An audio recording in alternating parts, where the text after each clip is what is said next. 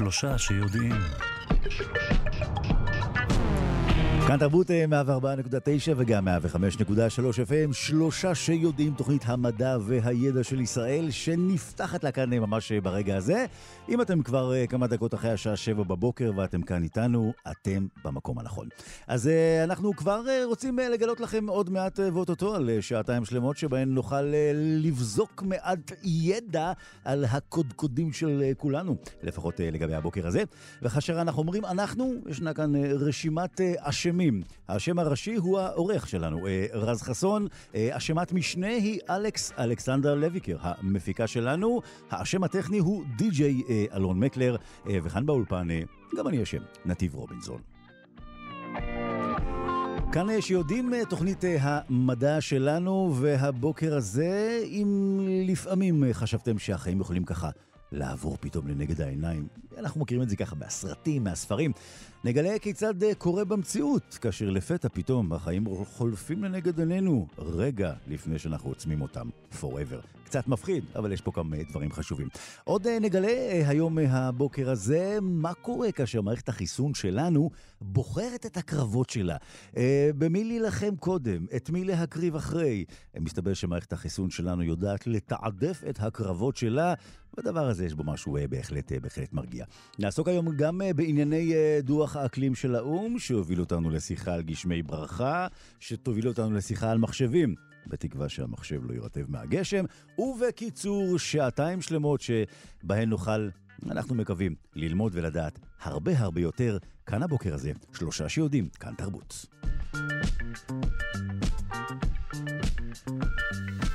כאן תרבות אנחנו uh, שלושה שיודעים מי לא אוהב מבצעים. איך אנחנו מתים על מבצעים לקבל תלמודים ככה, הכל, כל אחד ועוד כפול ואחד פלוס אחד, אבל מתברר שבמערכת ההגנה של הגוף אין כפל מבצעים.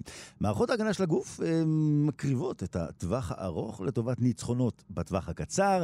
מדעני מכון ויצמן למדע בדקו מה קורה אם בעודנו למשל מחלימים משפעת או מקורונה, מה קורה כאשר נאלצת המערכת החיסונית להתמודד עם חשיפה לזיהום נוסף. למשל, חשבנו שתרופת הסבתא של מרק העוף תציל אותנו, אבל לא עלינו היה משהו אה, לא טוב במרק. המחקר החדש מתפרסם בכתב העת המדעי אימיוניטי, אה, ושם בדקו מדעני מכון אה, ויצמן את הדרך המתוחכמת הזו אה, שבה מתמודד הגוף. אז אה, נאמר עכשיו אה, שלום, בוקר טוב לפרופסור זיו שולמן מהמחלקה לאימונולוגיה במכון ויצמן, מוביל המחקר. בוקר טוב, זיו. בוקר טוב, שלום שלום. אז אפשר לומר בעצם שהמערכת שלנו יודעת לתעדף, להחליט, אנחנו נלחמים עכשיו ב-X, ומזניחים את Y, כשהמזניחים נשמע קצת מדאיג. תראה, מערכת החיסון עובדת לפי שלבים. כשאתה נתקל בפתוגן או בחיידק או גורם מחלה שיכול להרוג אותך עכשיו, הדבר הראשון שאתה רוצה זה להיפטר ממנו כמה שיותר מהר. אתה, אתה לא חושב על הגנת ארוכה, על הגנה לטווח ארוך, אתה צריך להישאר בחיים. ובשביל זה יש מערכת מאוד בסיסית, וקוראים לזה מערכת החיסון המולדת, שהיא תוקפת אה, חיידקים, לא בצורה מאוד ספציפית, והיא מחסלת אותם, אה, ואחרי אה, כמה ימים או שבוע, אנחנו, אחרי שאנחנו חולים, בדרך כלל אנחנו מחלימים מזיהומים חיידקיים או מזיהומים שעשויים לסכן את חיינו. זו המערכת המולדת. כן, זו המערכת המולדת, כן. היא לא ספציפית. ואז אחרי זה, או תוך כדי, היא מתחילה לפעול מערכת נוספת. זה נקרא מערכת האדפטיבית, המערכת שלומדת את, את, ה, את הפתוגן או את החיידק, mm-hmm. והיא מייצרת הגנה לטווח ארוך. זאת אומרת, היא מייצרת לנו נוגדנים שמונעים כניסה של החיידק אם נפגוש אותו שוב, ותאי זיכרון שיכולים להגיב מאוד מהר אה, ברגע שנפגוש שוב את אה, אה, גורם המחלה. אז יש לנו הפרדה בזמן. זאת אומרת, יש תגובה מאוד מהירה, צריך להישאר בחיים, ויש תגובה לטווח ארוך. אנחנו עכשיו רוצים להגן על עצמנו, אנחנו לא רוצים כל הזמן אה, להיות חולים, ומערכת החיסון יודעת להתחלק לשני המרכיבים האלה אה, בציר, בציר הזמן. כלומר, יש את חדר המיון שעכשיו צריך לעבוד טיפול נמרץ מהיר, ויש אחר כך את המחלקה הפנימית, בואו נחשוב מה עושים הלאה. ואתה מדבר על המערכת המולדת והנרכשת, וזו הנרכשת, היא בוודאי לוקח לה, כאמור, יותר זמן, מה שנקרא, לפרוס את כוחותיה ואת חייליה בשטח. נכון מאוד, אז היא צריכה ללמוד, להתחנך, ללמוד את הגורם הזר ולייצר תגובות שהן ספציפיות כנגד החיידק או הגורם הזר. אנחנו יודעים להניח שבקורונה, אתה נחשף לקורונה, אם גם אתה מפתח תסמינים וזה, אתה חולה, כמה זמן אתה חולה? שבוע, אחרי שאתה מרגיש טוב יותר. Mm-hmm. אבל המערכת החיסון הנרכשת ממשיכה לעבוד וממשיכה לייצר נוגדנים טובים יותר ויותר, כדי לייצר לנו הגנה אה, ליותר, לטווח ארוך יותר מהשבוע הזה שהיינו חולים. אה, אז, אז יש לנו את שתי המערכות האלה, והן עובדות לא באותו זמן, לא כפל מבצעים, הן עובדות בנפרד. ואז גם נשאלת השאלה, אתה יודע, שתי מערכות עובדות אה, בנפרד, מה קורה חלילה כשישנה אה, התנגשות? כן, אז זה מה שחקרנו ב, בעבודה שפרסמנו עכשיו אה, באימיוניטי. אה, מה שהוביל אותנו לשאלת מחקר, מה קורה כשיש התנגשות. אה, ידוע נניח בדלקת, באינפלואנזה, בשפעת. שפעת זה וירוס, אבל רוב המוות והפתולוגיה נגבר, נגרמות, נגרמים מחיידקים, מפנאומוקוק, חיידק שנכנס אחרי שנכנס הווירוס. זאת אומרת, הייתה פה איזושהי התנגשות, הייתה תגובה ראשונה נגד הווירוס, ופתאום בא איזה חיידק, אה, ובעצם גרם למוות, רוב המוות בא מהחיידק. אה, אז אנחנו בחנו את השאלה הזאת במעבדה, נתנו לעכבר אה, אינפלואנזה, נתנו לו את וירוס השפעת, ואז באנו עם זיהום חיידקי בזמן שצריך לפתור את התגובה החיסונית הארוכת הטווח. זאת אומרת, הפעלנו מחדש עם זיהום חיידקי תגובה חיסונית מולדת, בזמן שהתגובה הנרכשת כנגד הווירוס מתרחשת. כלומר, העכבר לצורך העניין, אה, אה, הם נדבקו בשפעת, וכאשר הם התאוששו, אז בדקתם מה קורה כאשר הם אה, נדבקים למשל בסלמונלה. נכון, נכון.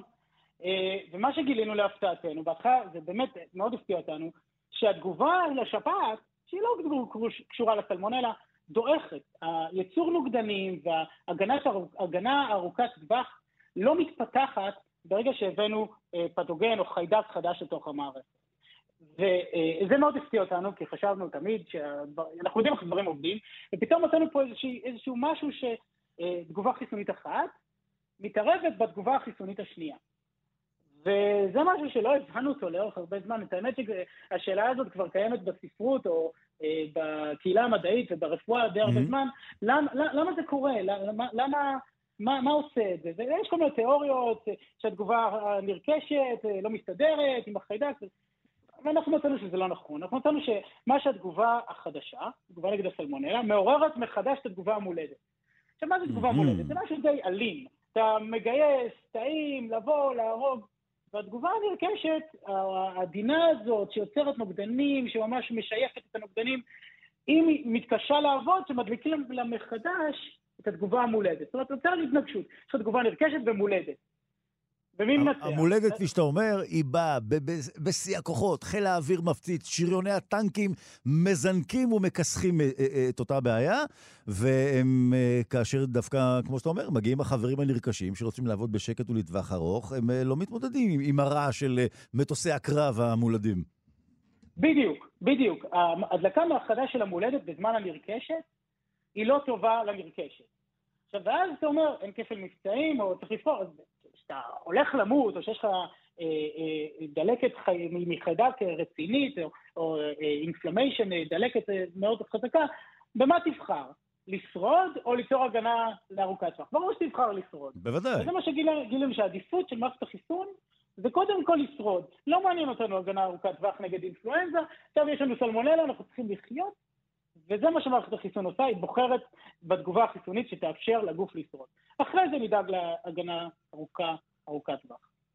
ואותה מלחמה, כאמור, אה, אה, בחיידקים, ואתם אה, בעצם אה, גם אה, הגעתם, אה, ירדתם, מה שנקרא, לשורשי החילוף של החומרים, נכון? זאת אומרת, בעצם כדי להבין את תתי הסוגים אה, בתא שעבורו בעצם כך המערכת אה, נעזרת כן. במלחמה הזו. אז, אז כמובן שבתור מדענים אנחנו צריכים להבין איך זה עובד, יש לזה חשיבות להבין את הפרטים.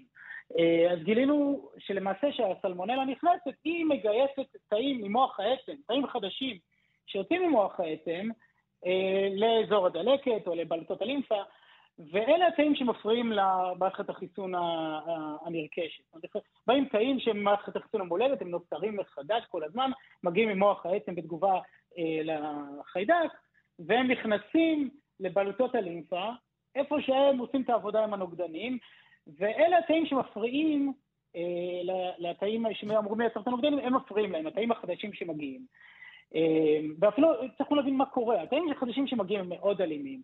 הם הורגים חיידקים דרך כל מיני מולקולות מאוד שעושות נזק, שהן גם הורגות החיידק, אבל גם יש להם. נזקים אוף טארגט, מה שנקרא.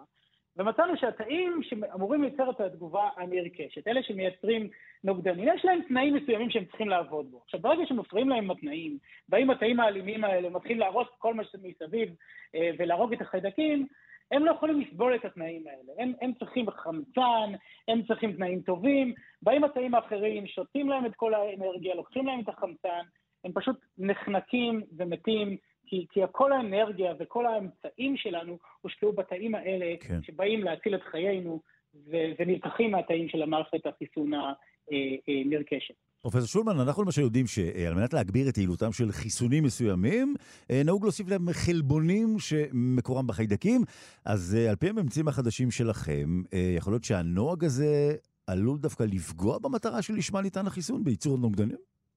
אה, נכון, את האמת זה כבר משהו ידוע, אה, יש מולקולה ספציפית שמגייסת את התאים האלה ממוח העצם, זה איזשהו משהו של דופן החיידק.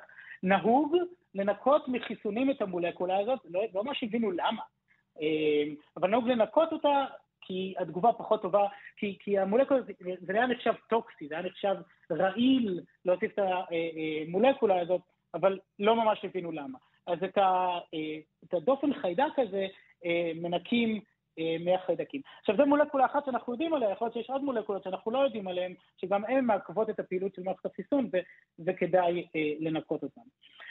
עכשיו, ההבנה של איזה תאים משתתפים במולקולרית, יש לזה חשיבות גדולה, כי למעשה מה מצאנו? מצאנו איזשהו מנגנון שמנטרל תגובה חיסונית, שמנטרל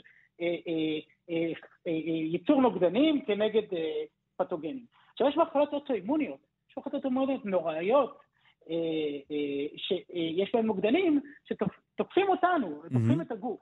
אם נבין, ואנחנו כבר מבינים די הרבה, אם נבין איך במצב הפתולוגי הזה שתיארנו יש עיכוב של מערכת החיסון הנרכשת, אנחנו יכולים להשתמש בידע הזה בלי חיידקים, עם תרופות, לעשות מניפולציה למערכת החיסון ואולי למנוע אה, או לרפא מחלות אוטו... וזה אוטו בכלל, אה, כמובן, יכול להיות נהדר. אז בעצם, אה, מה שאתה אומר לנו כאן, אה, מעבר להבנה הטובה יותר שאנחנו יכולים להביא את פעולת המערכת החיסונית, גם, כאמור, סיוע למערכות ההגנה של הגוף, גם לאותן מחלות שהזכרת כאן זה עתה.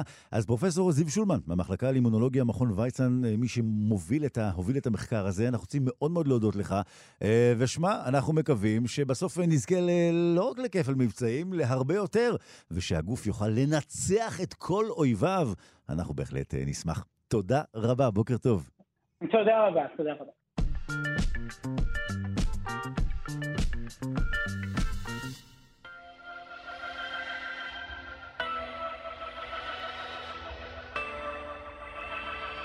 כאן תרבות אה, שלושה שיודעים, ועכשיו על משהו שיזכיר לנו אולי ככה רגעים מתוך אה, סרטים, אולי מתוך ספרים.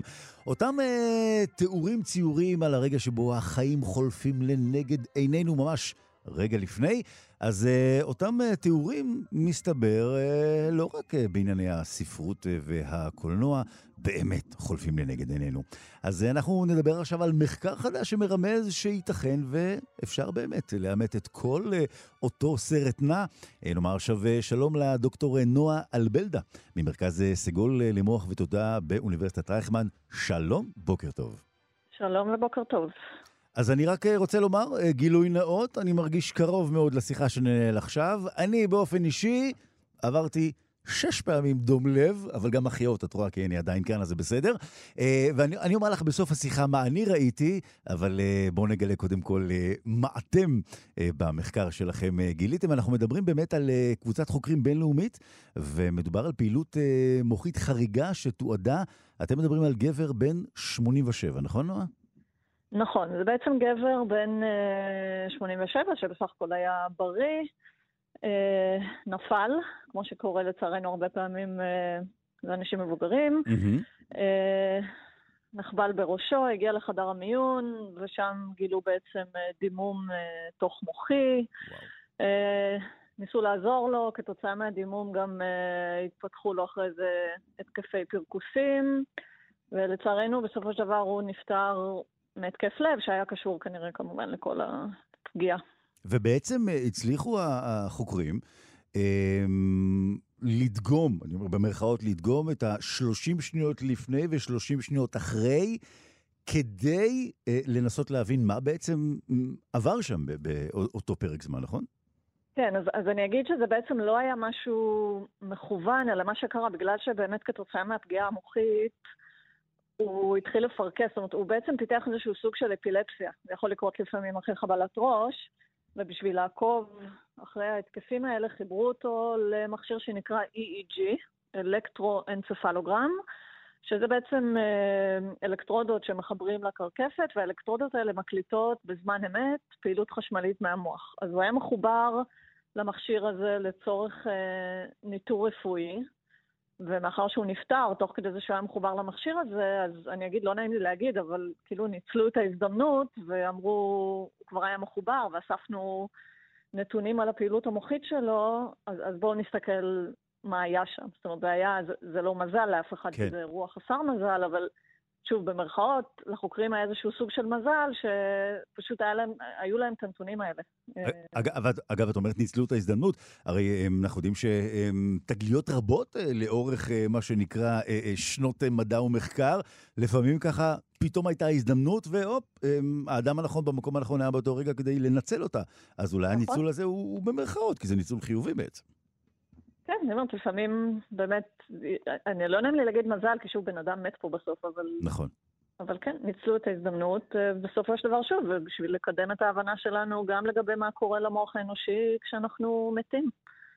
אז בעצם אם אנחנו אה, אה, רוצים לדעת מה בדיוק האיש ראה, אנחנו יכולים לגלות זאת? תראה, אתה, אתה לא יכול לדעת... לנחש אולי מה הוא ראה? אתה יכול לנחש על סמך זה שהם בעצם הראו שככה ממש בשניות שלפני מותו ובשניות שלאחר מותו, כשהמוח בפועל כבר הפסיק לקבל דם, נוצר שם איזשהו פרץ של פעילות חשמלית, והם אפיינו בדיוק את התדרים המסוימים, אה, והתדרים האלה הם בעצם תדרים שאנחנו יודעים שבמוח החי קשורים לשליפה של זיכרונות. זה mm. תדרים שמאוד מאפיינים פעילות של אה, שליפה של זיכרונות. ועל סמך אה, חוויות אה, דומות שאנשים דיווחו עליהן כשהם היו קרובים למוות, ואומרים, כן, ברגע הזה, איך אומרים, כל החיים שלי חלפו, חלפו לנגד עיניי, ראיתי כסרט נע את כל מה שעברתי, כן.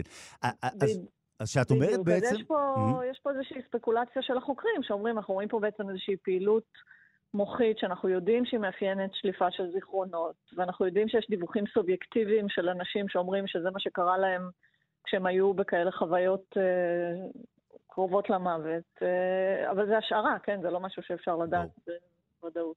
אגב, באמת אותה, אותה פעילות הזו, ה-recall of life, אה, אה, בזמן מוות, איך באמת אה, יכולים לדעת שמדובר בפעילות, אה, בפעילות מוחית שהיא קשורה להעלאת זיכרונות? כי אתה יכול לעשות את זה בעצם במחקרים מבוקרים, שבהם אתה, אתה לוקח אנשים בריאים, מחבר אותם ל-EEG, נותן להם פשוט מטלה שמצריכה שליפה של זיכרונות, ואתה מאפיין בצורה מאוד מדוקדקת את, ה, את הפעילות המוחית הזאת. יש לה מאפיינים מאוד מאוד ספציפיים. ואז אתה בעצם יכול לחבר את החוויה הסובייקטיבית של הנבדק, שהוא אומר לך, כן, אני עכשיו נזכר באלף בית גימל, למדדים אובייקטיביים שאתה אוסף מהמוח. ובעצם אותם אה, מדדים, כאשר אנחנו אה, הם לוקחים אותם ככה, אתם מן הסתם, החוקרים, אה, פורסים אותם לנגד עיניהם, אותה פעילות, אפשר להשוות אותה? כלומר, אמ, אמרנו כאן, והזכרת עצמך, אולי קצת לא יפה שניצלו את ההזדמנות. היו עוד הזדמנויות אחרות שנוצלו במקומות אחרים שניתן להשוות, לפי אותו מקרה של אותו אדם חסר מזל בן 87? היו מקרים נוספים שבהם אנחנו יכולים בעצם לקחת ולראות אחד מול השני? אז זה בעצם האיכות של המחקר הזה הוא שאין מקרים נוספים. זאת אומרת, הם באמת הצליחו לתפוס את הדבר הזה ברגע הנכון. עכשיו, זה לא שלא נעשו מחקרים על מוחות של אנשים שהיו קרובים למוות, אבל בדרך כלל כשאתה עושה מחקרים כאלה, אתה עושה אותם על אנשים שלא מתים בפתאומיות באופן בלתי צפוי, אלא זה אנשים למשל שסובלים ממחלות קשות, ש- שאתה יודע שהם כבר גוססים, ואז שוב מבקשים אישור לגייס אותם למחקרים האלה, ואז יש לך קצת בעיה, כי כשאתה מסתכל על מוח של מישהו שגוסס לאורך זמן, זה לא בהכרח משהו שאתה יכול להשוות אותו אחד לאחד למוח שבסך הכל היה בריא, וכתוצאה מאיזושהי פגיעה פתאומית אה, הבן אדם מת. אה, ויש פה כמובן, אני אגיד, בעיות טכניות של, כמו שאמרנו, של כן. איך לאתר את האנשים האלה וכולי, אז, אז יש פה באמת, כמו שאמרנו, איזשהו סוג של צירוף. אגב, אה, עד כמה, את יודעת, אנשים, מה שנקרא, על ערש דווי, אה, סליחה על השאלה, נוטים לשתף פעולה עם אה, חוקרים. כלומר, אדם שוכב ככה, את יודעת, ופתאום בא איזה חוקר, אומר לו, סליחה, אתה יכול... עד כמה בכלל גם נעים, ואנשים נענים לבקשות כאלו? כן, אז א', אני מניחה שבמקרה הזה זה היה הסכמה של המשפחה ולא של הגבר, כי כשהוא חיברו אותו למחשב... לא, לא, במקרה הזה ברור, אני מדבר על אותם אלו שאמרת כרגע, שהם כבר נוטים למות, כן. ופונים אליהם בבקשה להשתתף. אז, אז אנשים מוכנים לשתף פעולה. אנשים בסך הכל אה, רוצים לתרום לידע שלנו, ואתה יודע, אם אתה בא ואתה מבקש את זה בצורה מכובדת ומסביר איך זה יעזור, אז אה, לשמחתי, אני אומרת את זה, בדרך כלל אנשים, אה, זה, זה חשוב להם. אז בעצם אנחנו יכולים אה, לבוא ולומר שהדוגמה המייצגת הזו, ממנה אנחנו יכולים ללמוד על, על הרגע שבו המוח האנושי מתנהג, מה שנקרא, בנקודת המוות, על, על אותם פלשבקים שכאן נזכרת, אנחנו יכולים מכך באמת אה, אה, להקיש שזה מה שיקרה במוחו של אדם בריא, כמו שהזכרנו, לא אדם שנטע קודם למות, אה, שזה בעצם אולי מה שיהיה באותן 30 שניות לפני ואחרי. כן, ושוב פעם, אני אגיד, מה, מה בדיוק הבן אדם חווה, זה, איזשהו סוג של השערה, אבל זו השערה שמבוססת על... אה... נתונים מוחיים, ואתה יודע, יש פה גם הרבה שאלות אתיות, החוקרים מדברים על זה, שיש פה שאלות של, אתה יודע, כשאני קובע את רגע המוות, מתי זה בדיוק uh, קורה, ואז אפשר להתחיל להתפלפל סביב סוגיות של uh, תרומת איברים וניתוק ממכשירי החייאה וכולי. פה סוגיות כבדות. מחקרי אג... אה, עבר, אגב, אה, אה, נועה, אם אנחנו הולכים ככה אולי שנים לאחור, בדקו התפרצויות אופייניות, אבל זה היה בזמנו במכרסמים, נכון? ואז התוצאות היו אחרות? אז אכן יש מחקרים שבודקים מה קורה במוחות של מכרסמים לפני המוות ואחרי המוות. התוצאות הן דומות במובן שאתה רואה פרצי פעילות חשמלית גם לאחר המוות, כמו שראו אצל הגבר הזה, אבל התדרים המוחיים הם, הם קצת שונים. זאת אומרת, הדפוס של שאתה רואה שהפעילות עולה לאחר המוות קיים, אבל סוג הפעילות אה, הוא קצת שונה, וזה בגלל שיש קצת הבדל בין מוחות שלנו למוחות של מכרסמים. אה, וכמובן מכרסמים אי אפשר לשאול אותם מה הם חוו בזמן הזה. אפשר, אבל הם לא עונים. כן. אה, נכון, אפשר, אפשר לנסות, הם כנראה לא יענו. הם כנראה לא יענו. אה, אני רוצה לשאול אותך, אה, לסיום, אנחנו מדברים פה באמת על, על אותו אירוע מצער, גבר בן 87. ישנה משמעות לעובדה שהוא היה איש בן 87, או לחילופין, אם זה היה קורה לאדם צעיר בשלושה, ארבעה עשורים, אולי אמ, הפעילות המוחית אולי הייתה אחרת? זאת אומרת, זה, זה גם אולי תלוי גיל ותלוי גילו הכרונולוגי של המוח הספציפי? כן, זה בהחלט יכול להיות. זאת אומרת, אני לא יכולה לענות על השאלה הזאת בוודאות, אבל כן. בהחלט, ככל שאנחנו מזדקנים, יש כל מיני שינויים שמתרחשים ברקמת המוח, שהם חלק מהתהליך הביולוגי של ההזדקנות. יחד עם זאת, כמו שאמרתי, הוא בסך הכל היה גבר בריא, ולא היו לו איזה שהן בעיות נוירולוגיות, mm-hmm. אז קשה קצת לענות על השאלה הזאת. אוקיי, אז אה, לסיום הבטחתי גילוי נאות, אני גם מגלה לך את הצד שלי בעניין. אז uh, כמי שלצערו uh, עבר uh, שישה אירועים של דום לב ואחיות וכו', אני לא רוצה לאכזב אותך, נועה, אבל אני אישית לא ראיתי כלום. לא זוכר, לא אורות לבנים, לא סרט של uh, uh, סרטון חיי שחולף לנגד עיניי. אז uh, במקרה שלי, אני... זו התרומה שלי למדע. אני לא ראיתי כלום, אבל אולי, אתה יודע, אולי בפעם השביעית אני אראה, כן. סיפור מדהים, ואני מקווה, אני שמחה שאתה פה לספר אותו. כן, אז... אה, כאלה חוויות. טפו טפו טפו, בפעם הבאה אולי יהיה לי משהו אחר לספר. הדוקטור נועה אלבלדה, אה, ממרכז סגול למוח תודעה באוניברסיטת רייכמן. תודה רבה, ובפעם הבאה שכולנו ככה נראה מישהו בסרט שחייו חולפים לנגד עיניו, אנחנו ניזכר בשיחה שלנו איתך. תודה, נועה. בשמחה, ביי ביי.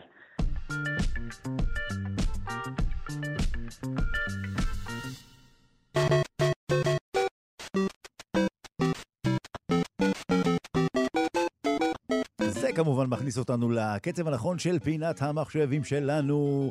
נאמר עכשיו אה, בוקר טוב לרועי בינדרמן, יועץ בכיר לאבטחת מידע ומחשוב ב-C Strategy. בוקר טוב רועי. בוקר טוב ומבורך. אתה יודע שבאווירה הזאת אתה מיד נכנס ככה לאווירת השיחה, נכון? לגמרי, לגמרי. כן, גם לא רק זה, אתה יודע, אני כבר כמה זמן שומע את עצמי בשידורים חוזרים, זה למות, כאילו. גם מכיר את הטקסט, אז כאילו, משעמם אותי. אז הנה, אנחנו במשהו חדש. אז שמע, אנחנו מיד בסוף השיחה אה, נבקש פה ממיקלר לשלוח לך את ההקלטה, ותוכל להאזין לה אחרי, אתה יודע, שוב. מעולה, כן. כן. אם כבר פסיכדליה, זה בסוף. וככה חיינו יהיו בלופ אינסופי. אז... אה, תשמע, אה, רועי, כולנו כמובן נושאים את עינינו לעבר אה, אה, מלחמת אה, אה, רוסיה-אוקראינה ולכל אה, אה, הדברים המתרחשים שם. אז אה, הלוחמה, לוחמת הסייבר במלחמה הזו, יש לה מקום אה, משמעותי. כן, לגמרי, אבל בואו נלך בכלל, זה רוסיה, אוקראינה, זה סתם, אתה יודע, איזה טריגר בשביל לדבר על הנושא. אה, טריגרים זה אנחנו, טריגרים זה אנחנו. אנחנו נעשה כזה סטיקר. נראה לי קודם כל כן. שרוב האנשים כבר מבינים שקרב כמו קרב נגיד ווטרלו או אוסטרליץ זה כבר לא יהיה יותר בחיים. זה אזור שסיימנו אותו, שני צבאות, מתאמים יום, שעה, כאילו זה איזה קרב אגרוף. אה, אני מקווה, אני מקווה ש, שנפוליאון לא שומע אותך, כי הוא יתאכזב לשמוע.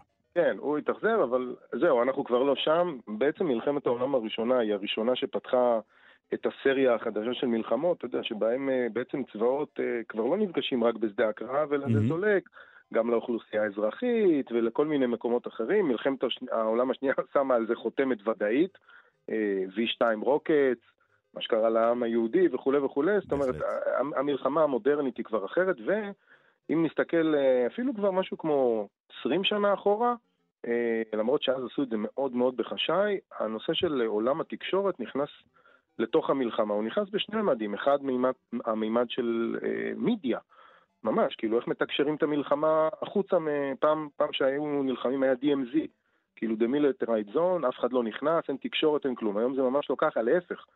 הצבאות מתעסקים גם בלתקשר את זה החוצה לקהל, ואפילו לא רק במדינה שלהם, בעיקר לקהל הבינלאומי. כש, כשבעצם התקשורת גם מאפשרת אה, לעשות... אה, לחלוטין. אה, מה שנקרא, כל מיני מניפולציות אה, מלחמתיות. כלומר, לח, לא רק שאנחנו אה, יודעים מה קורה בזמן אמת, אפילו גורמים לנו לחשוב שאולי דברים אחרים מתרחשים לצורך אה, מה שנקרא אסטרטגיה צבאית. בדיוק.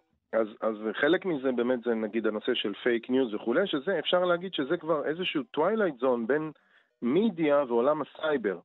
כי בשביל לייצר נגיד fake news אני צריך פרופילים לא אמיתיים, ואני צריך הרבה מהם, ואני צריך, ואני צריך אוטומציות, ואני צריך... בקיצור, זה כבר נהיה צבא שהוא בכלל צבא וירטואלי, שמי שמפעיל אותו זה כבר לא אנשי המדיה בהכרח, הם אולי כותבים את ה content, אבל כבר יש לנו ממש אה, אנשים שהם אנשי טכנולוגיה, שמפעילים טכנולוגיות כדי לייצר למשל כאלה פרופילים, ובכמויות גדולות זה לא עבודה של דקה.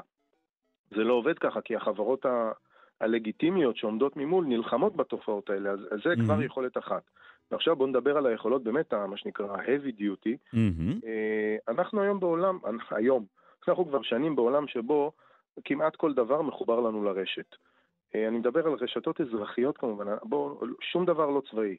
רמזורים מחוברים למרכז בקרה, נכון. רכבות למרכז בקרה, בנק הדם, אה, מגופי מים, מגופי ביוב, חימום, קירור, חדרי קירור למשל. אין סופרמרקט היום בעולם המערבי, בסדר? וגם במזרח אירופה וגם באסיה, שהחדרי הקירור שלו והמקררים שלו לא מחוברים לאיזשהו מחשב ששולט אה, ב... אתה בעצם מדבר על מה שנקרא תשתיות אזרחיות פר אקסלנס, כן, שכולן כן. מחוברות לרשת.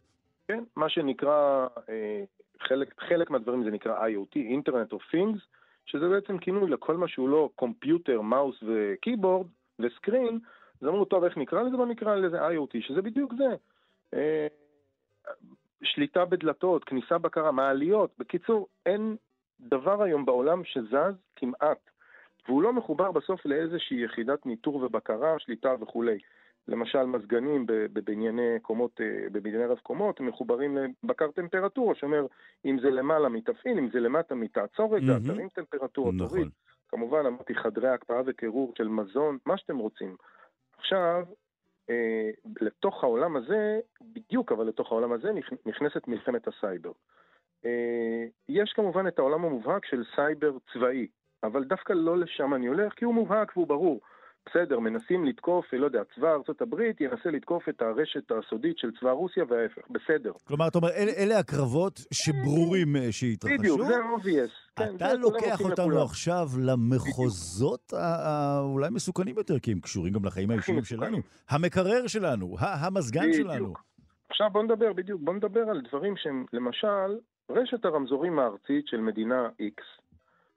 אה, שהצבא של היריבה שלה מצליח להבין איפה נמצא חדר הבקרה, וגם מצליח להשתלט עליו בשקט, בשקט, בשקט, סתם ביום בהיר, ועוד לא לעשות עם זה כלום. אבל הוא יודע להגיד למפקד שלו, תשמע, קיבלנו אחיזה ברשת בקרת הרמזורים של, של היריבים שלנו. ויומיים אחרי זה הוא אומר לו, בכוונה אני עושה את זה עם כזה כן. זמן. לא, שמע, זה, זה... חתיכת כן, קטע מסרט. כן. הרשת סופרים הכי גדולה במדינה, יש לנו שליטה על, ה, על, על המקפיאים שלהם. איפה שמאוחסן כל הבשר והגבינות והכל כאילו נורא שמור כדי שיהיה טרי ובעיקר לא מזיק לבריאות. ואחרי זה אומרים לו, תשמע, השגנו שליטה על, על כל מאגרי המידע של בנק הדם. אה, ואחרי זה אומרים לו, תשמע, תחנות החשמל האזרחיות, אנחנו גם שולטים בהם, וכולי וכולי. אה, ויש את המגדלים הכי, הכי נחשבים במדינה, שהם גם סמל סטטוס ו- ו- וכולי. אנחנו יודעים לשלוט על המעליות שם, וגם על הבקרת אה, כניסה, וגם על השער של החניון. רועי, אתה לוקח אותנו ל- ל- לרגע אפוקליפטי עם לגמרי. עשרה סימני קריאה. אבל, אבל זה שם, אבל זה שם. ועכשיו הכי מגניב, כאילו, בעולם, אומרים לו, תשמע, המגופי ביוב של שלושת הערים הגדולות, גם בזה אנחנו שולטים. זאת אומרת שאם אנחנו רוצים, אנחנו או סוגרים אותם או פותחים אותם, ומלא מלא שיט, תרתי משמע, או נשפך או נעצר. ועל כך נאמר כאילו, שיט. כן, תדמיינו. עכשיו תחשבו באמת במלחמה המודרנית, זה לא תרחיש אפוקליפטי, זה יותר תרחיש של בסוף מי שמנהל את המלחמה, שזה הגנרלים של הצבאות והמנהיג הנוכחי שיושב בסוף על הכורסה של מקבלי החלטות, אומר, טוב, קדימה חבר'ה, אה, יאללה, אנחנו, אנחנו זולגים גם למימד הסייבר. עכשיו בואו נחשוב מה קורה כאשר כל רשת הרמזורים הארצית פשוט מפסיקה באותה שנייה. כמה תאונות יש שתי שניות אחרי. אתה בעצם כאן, רועי, לוקח אותנו לאותה פינה ש... איך אמרת? הסייבר הצבאי הוא, הוא כבר לא חשוב, כי אנחנו יכולים... הוא... נכון. יכול לבוא אה, פוטין לצורך העניין, אם יש לו את השליטה הזו, כמו שאתה תיארת כרגע, ובאבחת אה, לחיצת אה, מקלדת נכון. עם אצבע רועדת או לא, לשבש לחלוטין את מי שעומד מהצד השני. כן. נכון, ספציפית. אתה לא צריך מפציצים לא ומטוסים אם אתה יכול לעשות כל הדברים הללו. אתה... כן, תראה, אני, אני לא יודע להגיד אם לא צריך, אבל, אבל אני יודע להגיד שהדבר הזה יש לו משמעות אדירה. תחשבו מה קורה אם הוא מחשיך, או למשל ש, שפתאום מחשיכים את כל תחנות החשמל האזרחיות, במה שנקרא באור יום, בשעות העבודה. פתאום בשעה תשע בבוקר אין חשמל במדינה. אין בנקים, אין, אין תעשייה, אין, אין יצרנות, אין כלום, כאילו. אפילו להעביר כסף אי אפשר, וגם, וגם אם לא חסמו לך את הסוויפט. כי אין לך מחשבים. כן. ואז, ואז כלום לא מתפקד. ואז אנחנו הולכים למשל במקררים של הרשתות סופר הכי גדולות שכולם קונים, אנחנו מפשירים את הבשר. אפשר להרעיל את כל האוכלוסייה שתאכל את הבשר המקולקל, בוודאי. או לחלוטין ליצור מחסור, אתה יודע, אנחנו מדברים, אתה יודע, מדינה, בשר שרשתות קונות בעשרות מיליוני דולרים, עכשיו הן זורקות את זה לפח, ונכנסות כאילו ל, ל, גם למצוקת אספקה, וגם צריכות להשקיע עוד כסף. שמע, רועי, אז תראה... אז יש ביטוח וזה, אחרי... זה, זה מלחמה שהיא הרבה הרבה מעבר להאם נופל טיל, שזה, לא שזה לא חשוב, אבל זה הופך את המלחמה ל... באנגלית ממש נסטי. אז תשמע, בתחינה גדולה, רועי, אחרי שכל כך הפחדת אותנו, ונשמותינו כעת רועדות ורוטטות, ציפורנינו חורצות כאן ב...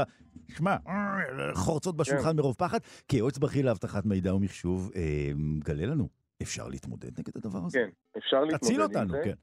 כן, אז אפשר להתמודד עם זה, אז יש פה, אתה יודע, שני, שני דברים. אחד זה המימד ה, ה, של מודעות ותודעה. האנשים שבסוף יושבים במערכות האזרחיות צריכים להבין שה, שהמתקפה הבאה יכולה לכלול אותם.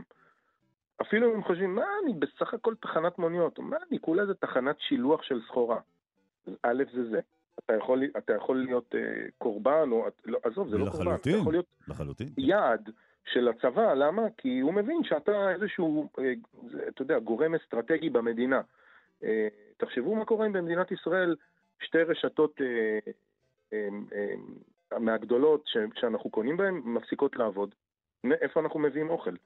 כמה זמן לוקח עד שבמכולות זה גם נגמר, אתה מבין? אז העניין הוא א', מודעות, ואז באמת לתחזק מערכות ולהגן עליהן, לא כי כתוב ברגולציה, ולא כי אם אני לא אעשה את זה, אז אה, לא יודע מה, אז אני אחטוף קנס מאיזושהי ישות אה, שלטונית. Mm-hmm. כי אני עלול באמת להיות זה שעוזר לאויב שלי להכניס את המדינה שלי למצוקה אדירה.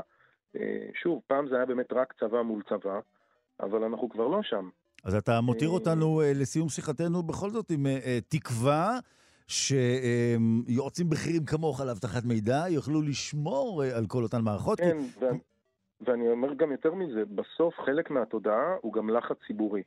ככל שהציבור בכל העולם יבין שהנושא הזה של סייבר זה לא רק אה, צבא ויחידות עילית וגאוני מחשב, זה מי שעושה את זה, אבל ככל שאנשים יבינו שהם צריכים לייצר לחץ על השלטון כדי שייצר לחץ על הספקים הגדולים והקריטיים, mm-hmm. על תשתיות קריטיות זה נקרא במדינה, כן. והיום תשתיות קריטיות זה לא רק חשמל ומים, אני אומר ביוב, אה, ריטייל, כל העולם הזה של קמעונאות אה, וכולי, רכבות וכולי, רק ככה אפשר יהיה להביא את הרשתות האלה או את, ה, את הגורמים האזרחיים האלה לייצר באמת הגנה הולמת, כי עד אז הם יעשו את זה, חלקם יעשו את זה כי הם באמת מבינים, וחלקם לא יעשו את זה, הם אומרים בסדר, אה, לנהל את הסיכון, אולי פעם וכולי וכולי. אה, אנחנו יודעים הרי היום שלחץ ציבורי, ראינו את זה לאחרונה אגב במדינת ישראל, מה קרה עם עליית המחירים שלא הייתה. כן. קצת לחץ ציבורי ו- וכולם אה, מתיישרים, זה ה... אז הנה, רועי, אני חושב שמילותיך החוצבות, בייחוד כאן אצלנו עכשיו בשידור, אתה יודע, גורמות אה, לחץ ציבורי, שידורי, רדיופוני. אז כבר, כבר, כבר תרמת למהלך הזה. אה, רועי בינדרמן, יועץ בכיר לאבטחת מידע ומחשוב ב-C Strategy, נאמר לך תודה רבה, ותשמע, אנחנו עכשיו כולנו מחזיקים אצבעות שהתיאוריה המפחידה שלך לא תתממש, אלא להפך, הדברים היותר טובים. תודה, רועי. יש לנו כרגע איזו סדרה טובה לראות, בואו נראה מה קורה שם. בדיוק. תודה, בוקר טוב. ביי ביי.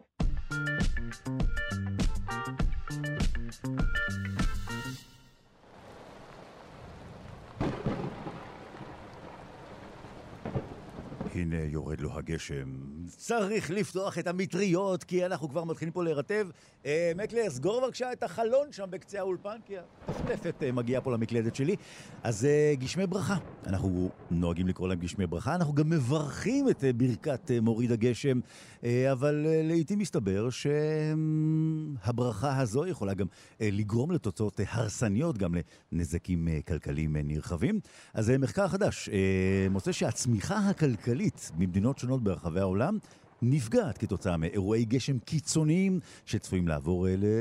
להיות תדירים ועוצמתיים יותר ויותר עקב משבר האקלים. נאמר בוקר טוב לדוקטור עדי לוי, מנהל מדעי, מנהל מדעי באגודה הישראלית לאקולוגיה ולמדעי הסביבה וראש חטיבה לסביבה וקיימות במכללה האקדמית אחווה. שלום, בוקר טוב.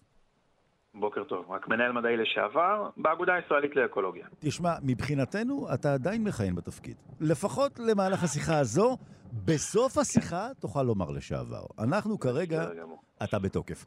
אה, אז אה, עדי, אנחנו באמת, אה, פתחתי בשיחה כאן ואמרתי, גשמי ברכה, אנחנו נוהגים לומר גשמי ברכה, אבל הברכה הזו היא אפס, קצת בעייתית. אז כן, בשנים האחרונות קודם כל, נושא של הגשם הוא כמובן מקומי ומשתנה בהתאם לאזור האקלים ובהתאם לכמויות הממוצעות אה, באותם אזורים, מה שאמור לרדת, אה, ואת זה אנחנו יודעים מממוצעים של הרבה מאוד שנים.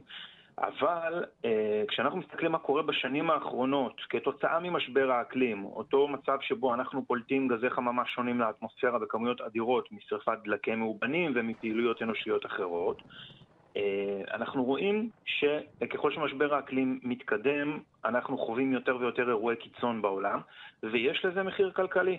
לדוגמה, אה, סוכנות המנהל האוקיינוסים והאטמוספירה הלאומי של ארה"ב, נועה, mm-hmm.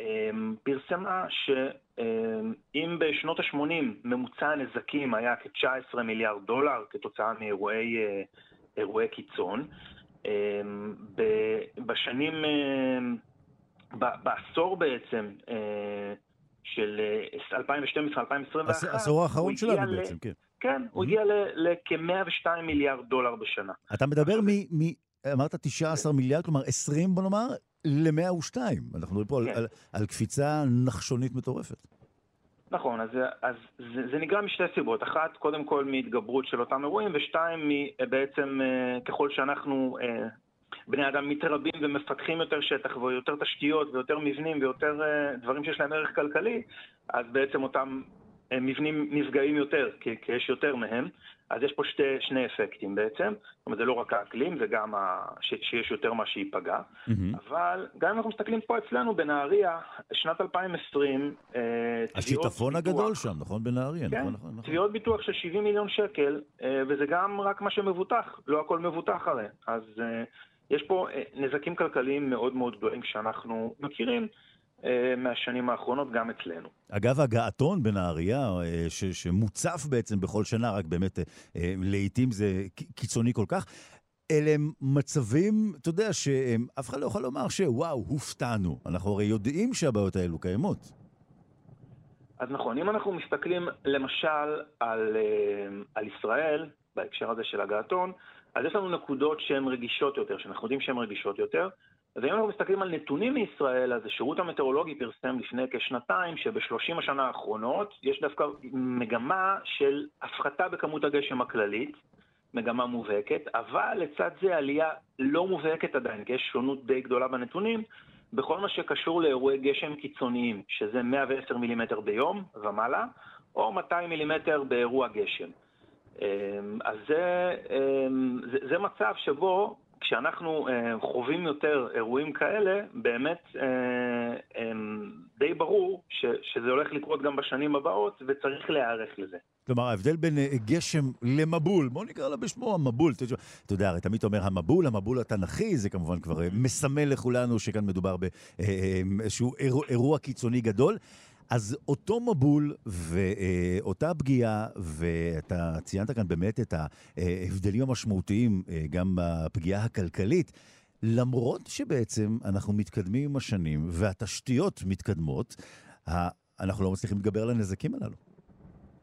אז אה, עוד רגע נדבר על, ה, על מה ש, שהמחקר הזה בעצם אה, הצביע עליו, אבל אם אנחנו נדבר באופן מאוד כללי, כשאנחנו מדברים על אה, הצפות ושיטפונות, אמ, תשתיות ניקוז יודעות להתמודד עם אה, כמויות מסוימות של מים בסופו של דבר. Mm-hmm. ומה שקורה בשנים האחרונות, במיוחד בישראל, שהאוכלוסייה שלה גדלה בכ-1.9 מדי שנה, אנחנו בונים עוד ועוד, בעצם מכסים עוד ועוד אה, אה, קרקע בבטון, קרקע מחלחלת, בבטון ובאספלט, לא מחלחלים. ואנחנו יוצרים בעצם, מגבירים מאוד את הנגר העילי. במקום שהמים יחלחלו לקרקע ויזרמו עליה בצורה איטית יותר, הם בעצם נשטפים מהר מאוד אל המקומות הנמוכים, ויוצרים לנו הם, הגברה משמעותית של אפקט השיטפונות. אז, כן. אז, אז גם הבנייה והכיסוי של השטחים, במיוחד שטחים מחלחלים, גם אה, משבר האקלים משחק פה תפקיד עם, עם יותר אירועי קיצון, הרבה יותר גשם בזמן קצר, וגם תשתיות אה, שבחלקם לא אופטימליות, ובחלקם, גם אם כן, הם לא נבנו, לא תוכננו להתמודד עם כמויות כאלה של מים בזמן כל כך קצר. ויש גם כל מיני פתרונות לדברים האלה. אז שמע, אנחנו כמובן, אתה יודע, קטנונים שכמותנו, אה, פטריוטים אה, שרוצים לדבר כמובן אה, על נהריה שלנו, אבל בואו ניגע קצת בעולם הגדול. הרי המחקר שעליו אנחנו מדברים, צוות פיזיקאים חוקרי אקלים, אוניברסיטת פוטסדאם בגרמניה, גם נזכיר, פורסם בכתב העת המדעי היוקרתי Nature, והם לקחו נתונים, מאגרי מידע של האיחוד האירופי, 77 מדינות מ-40 השנים האחרונות. כלומר, עם כל הכבוד אלינו, מדובר כאן באמת בכמות ועוצמות אה, אה, ימי גשם אה, ברמה בהחלט בהחלט גבוהה, והנתונים שהם מביאים יכולים, מכאן אנחנו יכולים להקיש גם על כל המדינות האחרות, על אזורים אחרים, כלומר אפשר כאן ללמוד בעצם את אותן שיעורי הבית גם אלינו? אז שוב, כל אזור והאופי שלו, אבל באופן כללי אנחנו יכולים להבין את המגמה, המגמה העולמית.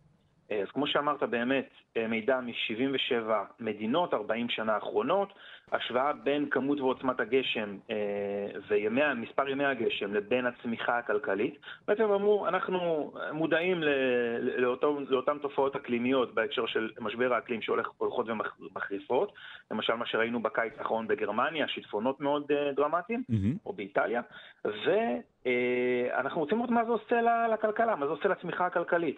אז כשהסתכלו רק על הגשם, אז ראו בעצם שבאופן די צפוי, מקומות שיורד בהם גם ככה הרבה גשם, תוספת של גשם באופן כללי היא לא, לא משנה הרבה בעצם. מקומות שיורד בהם פחות גשם, לתוספת של, תוספת של גשם יש עלייה משמעותית בהקשר של הצמיחה הכלכלית, במיוחד שמדובר על חקלאות ועל היבטים נוספים שתלויים כלכלית באותו גשם. אבל כשאנחנו מסתכלים על אירועי קיצון ברמה העולמית בעצם, mm-hmm, כן. אז שוב, באזורים טרופיים, אזורים שהממוצע הטמפרטורה בהם הוא 26 מעלות צלזיוס, אז אותם אירועי גשם קיצוניים לא ממש השפיעו לרעה על הצמיחה, אבל באזורים המרוחקים יותר מקו המשווה, צפוניים יותר, דרומיים יותר, בעצם שהטמפרטורה הממוצעת שם היא 10 מעלות שנתי, ראו ירידה של כמעט 2% בצמיחה בחודשים שהתרחש בהם אירוע כן. גשם קיצוני. במחקר גם בדקו בעצם הבדלים בין מדינות עשירות למדינות עניות בהשפעה הזו, וגם נבדקו המגזרים, חקלאות, שירותים, תעשייה. ואנחנו יכולים ללמוד שמדינות עשירות, כמו ארה"ב, הזכרנו גם ישראל, אז שם אנחנו נראה יותר נזק באמת מאשר המדינות העניות.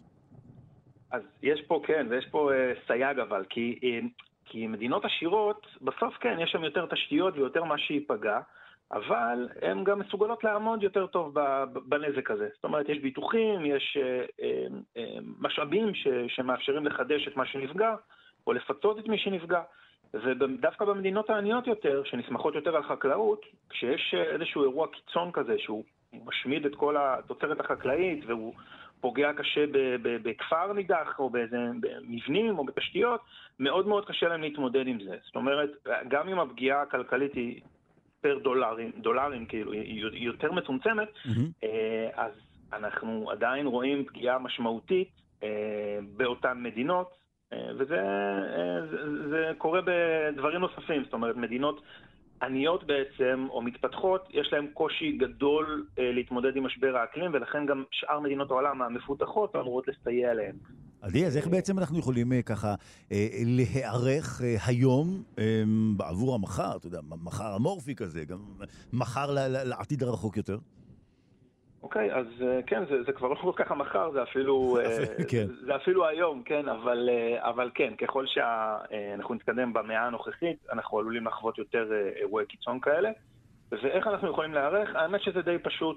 בסופו של דבר, אנחנו צריכים לבנות, והאוכלוסייה גדלה, וזה בסדר, אבל אנחנו צריכים כמה שיותר להתרכז בשטח הקיים של הערים. התחדשות עירונית, ולא לצאת החוצה על שטחים פתוחים נוספים ולהפוך אותם מאדמה מחלחלת לבטון ואספלט. בנוסף, אה, נחלים, אה, ערוצי נחלים, גם אם הם אה, נחלי אכזב, בסוף יש להם אזורים שנקראים פשטי הצפה. אזורים שבהם הנחל בעצם עולה על גדותיו, מציף אותם, ויש שם צמחייה שמאיטה את הזרימה, וזה מונע הגעה של כמות אדירה של מים אל המורד של הנחל והצפות קשות. אז אנחנו רוצים לשמור על אותם פשטי הצפה, אם זה שוליים של שדות חקלאיים, לשמור שם על צמחייה שתאט את הזרימה, ובכל הנוגע לשטח הבנוי, לחשוב ולפתח את התשתיות באופן שיתאים קודם כל לכמויות הגשם הצפויות בעתיד, mm-hmm. וגם לחשוב כל הזמן על חלחול מקומי. זאת אומרת, מרזבים לא צריכים להזרים את המים לכביש, הם צריכים לחלחל, יש טכנולוגיות מאוד פשוטות שיודעות לעשות כן. את זה, כמובן לא להיות מחוברים לביוב, אלא ממש לחלחל אל הקרקע. אה, ואנחנו צריכים להשתמש באזורי השהיה, למשל אה, אה, באזור פארק אריאל שרון, שטחים פתוחים, באזור גוש דן, יש שם ממש אזור שנועד להשהות את המים של נחל איילון. ויש דרכים תכנוניות וממש מעשיות בשטחים הפתוחים אה, בתוך המרחב העירוני, אה, כדי להפוך אותם או למחלחלים יותר, או לכאלה שיאפשרו אה, השהיה של, של מי השיטפונות, ואז בעצם הנזק במורד מצטמצם. אז הבה נלמד, כיצד גם להשרות. דוקטור עדי לוי, עכשיו בסיום השיחה אנחנו מחזירים לך את התואר של מנהל מדעי לשעבר, כי לזמן השיחה, אתה יודע, החזרנו אותך לתפקיד, אז רק נאמר, אגודה הישראלית לאקולוגיה ומדעי הסביבה, ראש חטיבה לסביבה וקיימות במכללה האקדמית אחווה. אגב, שמעת במהלך כל השיחה את רחש הגשם ככה ברקע? כן, במיוחד בהתחלה, בהתחלה היה סוער. רגע, הנה מקלר ייתן לך לשמוע עוד קצת, בבקשה. וואו! רגע, אז לסיום השיחה אפשר לקפל מטריות. מקלר, אנחנו רוצים לקפל מטריות. דוקטור עדי לוי, תודה רבה, ונאחל רק גשמי ברכה ולא דברים אחרים. תודה. תודה לכם, והמשך יום נעים. לסגור מטריות!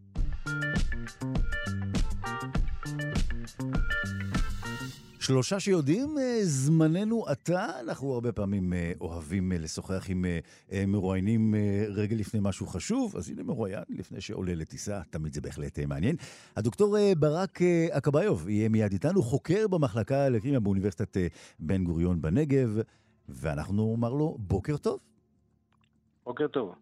אז כמו שאמרנו, אנחנו לא נעכב אותך בדרך לטיסה, אבל בעזרתך כמובן מיד נגלה כיצד הצלחתם לפתח אלגוריתם שקורא את ה-DNA שלנו כשפה אנושית. כלומר, זה משהו שגם אה, יאפשר לשכפל בעתיד אה, חומר אה, תורשתי. אה, שפה אנושית, לקרוא DNA, זה נשמע אה, אוטופי, בכל אופן, אה, לנו, אה, אה, אתה יודע, אה, בני העמך. נכון, אה, מסתבר אה, שתכונות שהן משותפות למקטעים גנטיים, מאפשרים באמת לנתח את הרצף הגנטי בכלים שנועדו לניתוח שפות אנושיות, כן? אז באמת השתמשנו באלגוריתמים שמאפשרים ניתוח אה, אה, הרצף הגנטי בדיוק כפי שמנתחים שפה אנושית. אה, אנחנו יודעים היום שהשפה הגנטית היא שפה בסיסית, אה, לא פחות אה, משפות אנושיות, שבהם אה, מתקיימים, אה, מתקיימים כנראה תנאי סמנטיקה ותחביר אה, ייחודי, אה, ייחודיים, ולכן אנחנו יכולים להשאיל את השיטות האלה משיטות אה, אה, אה, של לינגוויסטיקה. אתה בעצם אומר שכמו שאנחנו מנתחים טקסטים, אנחנו יכולים לנתח את רצפי ה-DNA? בדיוק כך, אבל זה לא היה החידוש היחיד במחקר הזה. האפשרות לנתח באמת טקסטים שנמצאים ב-DNA, או לנתח את ה-DNA כפי שאנחנו מנתחים טקסטים אה, אנושיים משפה אנושית, כן? אה, היה רק אה, ברמה אחת של חידוש, כן? Mm-hmm. החדשנות הנוספת התאפשרה, אפשרה לעשות את זה, החדשנות של טכנולוגיית המדידה, ש, ש, שבעצם אפשר לנו ל, לשלב יכולות סריקת נתונים, יכולות של סריקה אדירה של נתונים, של קישור של איזה חלבון מסוים שמכיר רצף על ה-DNA. אה, לא ידענו בדיוק איזה רצף, ו- ו- ולכן אה, נאסף מידע רב מהניסוי, שניתוח הנתונים והבנת המידע הזה mm-hmm. התבצע בשיטות שהן ייחודיות של למידת מכונה, שזאת הייתה החדשנות הנוספת. דהיינו, חוץ מהרעיון של, של שפה, שפה עמוקה ובסיסית שאפשר לנתח אותה בשיטות של לינגוויסטיקה אנושית, המחקר אה, התבצע דרך ניסוי חדשני, והניתוח של הנתונים היו עוד נדבך חדש אה, במחקר הזה. וכל זה באמת אפשר גם הבנה של שאלה ביולוגית עמוקה, שבעצמה הייתה נדבך מאוד חדשני וחשוב, כי השאלה הזאת הייתה עדיין פתוחה במשך כן. שנים, וההבנה הזאת אפשרה לנו אה, אה, לפתור, לפתור משהו שמדענים במשך שנים לא, לא הבינו איך הוא מתרחש. זהו, בוא נזכיר באמת גם ממצאי השיטה פורסמו בכתב העת היוקרתי Nucleic Acid Research ואתה באמת אומר שמדענים חיפשו לאור שנים, אז בוודאי כבר אה, הם, קיבלתם משוב אולי ככה מעמיתים נכון. שנתקלו בפרסום הזה שלכם? נכון, אז קודם כל המאמר עצמו לקח הרבה זמן לפרסם אותו, הוא היה שנה בשאלות ותשובות, מעין... אה, משוב כזה שנקרא אה, Reviewing Process, אה, והדבר השני זה שלאחר שפרסמנו אותו, אנחנו התחלנו לקבל באמת פידבק מה, מהקהילה המדעית, והרבה שאלות, ואנשים מתעניינים, כן? זה מאוד מעניין אנשים. והשיטה הזאת באמת טובה לדברים, לדברים שונים, זאת אומרת, בגדול אפשר, לאפיין, אפשר לאתר מאפיינים חבויים ברצפים הגנטיים, וזה דבר שהוא אוניברסלי, זאת אומרת, זה דבר שהרבה הרבה מדענים אה, שעוסקים בחקר קישור חלבון ל-DNA, mm-hmm. או קישור של מקרו-מולקולות האחת לשנייה, אה, יכולים אה, להתעניין בדרך ש, שבעצם גזרנו את הדאטה הזה, ובעצם גם בשיטה שאפשר לנו לנתח את הנתונים כן. הרבים שקיבלנו, כדי להגיע למסקנות שלנו. אתה מזכיר כאן באמת את המאפיינים החבויים. תובנות כאלו גם יכולות לאפשר בעצם לבנות מודל חיזוי? בדיוק. אז, אז, אז המשמעות, מעבר לעובדה שאנחנו יכולים לנתח רצפים גנטיים ולהבין מה, מה בדיוק, מה בדיוק ה... המאפיינים החבויים בתוך, ה, בתוך ה-DNA, אנחנו יכולים באמת גם לחזות, לבנות מודל חיזוי שמתחשב בערכי הקישור של אותו חלבון שמדדנו בניסוי לכל הרצפים. שנחקרו, ובעצם לתכנן רצפים חדשים של DNA שיאפשרו לקבוע באופן מדויק ערכי קישור לכל רצף גנטי שאנחנו, שאנחנו נייצר, ואפילו בעצם לתכנן רצף חדש לכל ערך אה, קישוי רצוי שאנחנו אה, אה, נקבע. זאת אומרת, אם אני רוצה שהחלבון הספציפי הזה יקשור ב-80 אחוז, או 80 אחוז מהמקסימום, mm-hmm. אז אנחנו פשוט זורקים אותו למכונה, המכונה מתכננת לנו רצף של DNA, שיאפשר משיכה או, או, או קישור, יכולת קישור של אותו חלבון בערך הרצוי. זאת אומרת, זה... גם בעצם לקבוע מוטיבים אה, של הרצף הזה ב-DNA. נכון מאוד, מוטיבים שהם אה, אה, אה, אה, לא סטרוקטורליים דרך אגב, כי אה, באמת בקהילה המדעית אה, אה, אה, בעיקר מתייחסים להבדלים מבניים ב-DNA, כי ל-DNA DNA זה מקרו-מולקולה אה, אה, דו-גדילית שמייצרת איזשהו מבנה, והמבנה הזה מאפשר קישור של חלבונים אליו. אנחנו הורדנו את דרגות החופש של המבנה, בעצם פישטנו מאוד את המודל המחקרי שלנו, כדי רק למצוא את אותם מוטיבים שחבויים ברצף, שהם אך ורק רצפיים ולא, ולא מבניים, ובזה שפישטנו את המודל שלנו, אנחנו הגענו לממצאים הרבה יותר רובסטיים, הרבה יותר חזקים, כלומר מהימנים, mm-hmm. שמאפשרים לנו להשתמש uh, במודל הזה כדי לייצר רצפים לכל ערך uh, קשירה רצוי. ושוב, הדבר הזה הוא אוניברסלי, זה לא רק על uh, חלבון מסוים, זה היה חלבון מודל שאפשר לנו באמת כן. להגיע לתובנות. אבל זה יכול להוביל לכיוונים אחרים שבאמת משתמשים באותם רעיונות של קישור חלבונים ל-DNA באופן ספציפי, שמאפשרים למשל,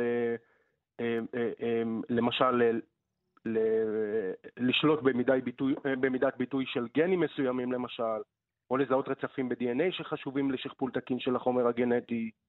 אה, והדבר הזה עשוי באמת להוביל בעתיד לפיתוח אפשרויות לשליטה על אותם, אה, אה, כן. על אותם אתה יודע, תמיד ישנם, אתה יודע, הדברים שמסעירים את הדמיון, בטח, אתה יודע. אה, אנחנו המתבוננים אה, מן הצד, אה, כמו למשל בקבוצת מחקר מעניינת כזו שלכם, באמת אותם דברים חבויים. אנחנו מדברים פה, כמו שאמרנו ככה, הזכרנו ככה בשיחה, את המאפיינים החבויים, וגם אתכם כחוקרים בוודאי תמיד מעניין למצוא את, את אותם אלמנטים הסמויים מן העין, נכון? זאת אומרת, בוודאי בשלב נכון. שבו, שבו אתה מצליח למצוא את אותו חבוי, זה, זה מין ככה, אותן נקודות... שמחה שמעלות את הגרף שלך כחוקר במה שנקרא סיפוק, מין, אה, מין מחקר. נכון מאוד, אנחנו כמובן אה, אה, מחפשים דברים שחבויים, אבל אני חייב לציין בדרך, בהקשר הזה, שהדברים הגדולים דווקא הם הדברים שנמצאים מתחת לאף של כולנו, כן? זה בעצם משפט שאני מצטט מאלברטו סן ג'ורג'י, זוכר פרס נובל בשנות ה-30, כן.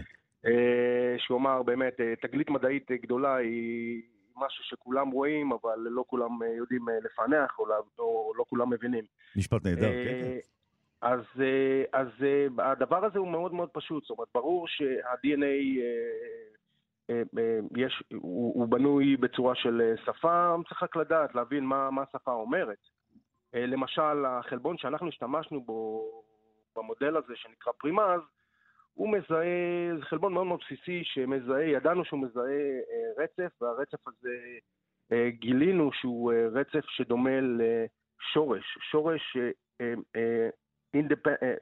שהוא לא independent, זאת אומרת, השורש, נגיד אם אנחנו לוקחים בשפה האנגלית שורש שהוא independent, למשל אקט, כן? Mm-hmm, act, כן.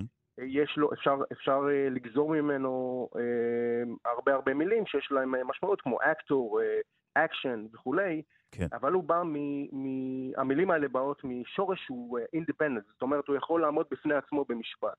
תודה רבה ומרובה. תודה ו... לכם, תודה רבה.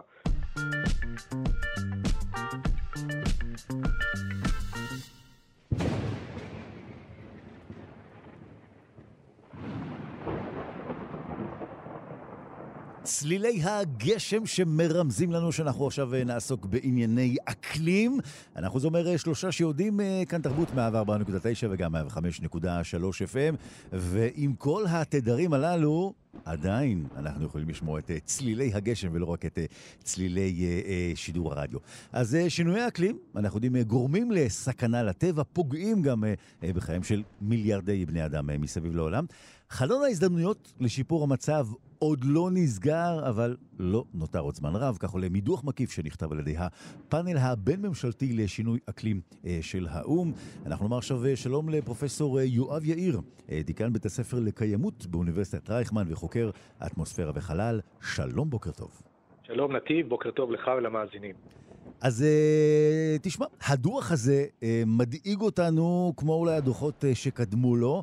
אבל בכל זאת אתה יכול להצביע כאן על אה, אה, משהו אה, שכבר נותן לנו over דאגה?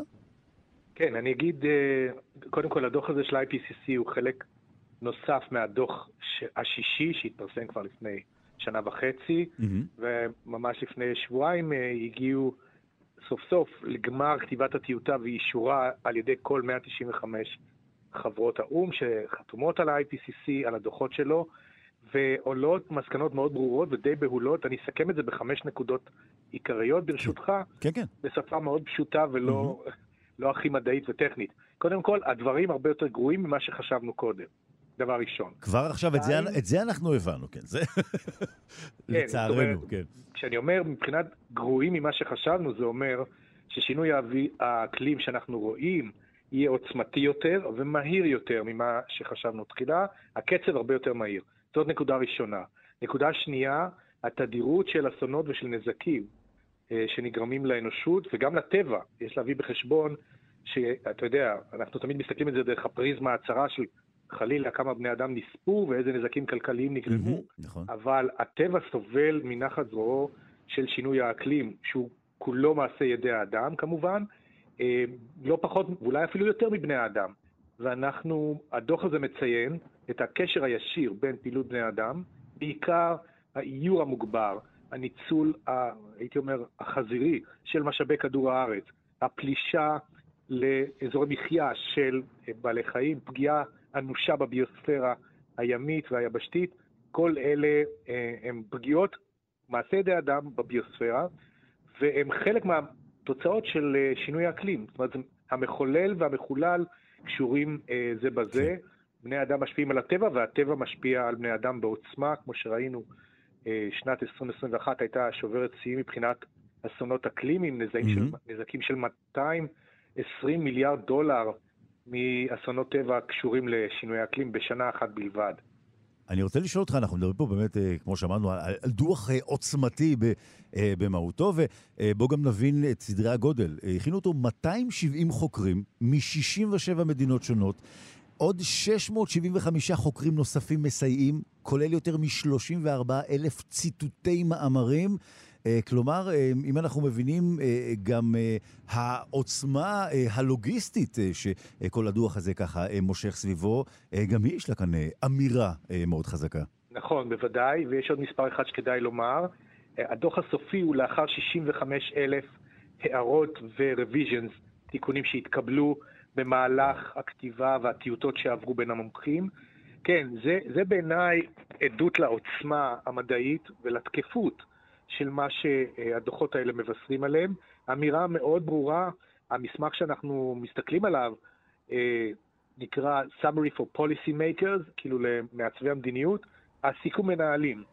אה, הדוח עצמו, המלא, הוא, הוא עצום, הוא יותר משלושת אלפים עמודים, וזה יותר למדענים ולאנשים שרוצים להתעמק באספקטים מסוימים, אבל אה, כאמור, הדוח הוא חמור, ואני רוצה להגיד עוד שלוש נקודות בקצרה, ברשותך. Mm-hmm. כן, כן, בהחלט. הם מציינים, הם מציינים קודם כל שאם אנחנו חושבים שטכנולוגיה תפתור את הבעיות, יש אסכולה כזאת שקוראים לה טכנו-אופטימיזם, שאנחנו על ידי מעורבות יזומה, אם על ידי הנדסת אקלים, אם על ידי הוצאת אה, CO2 מהאטמוספירה באמצעים שונים, אה, נצליח to reverse, להזיז את הגלגל אחורה או לצמצם את העוצמה של השינוי האקלימי.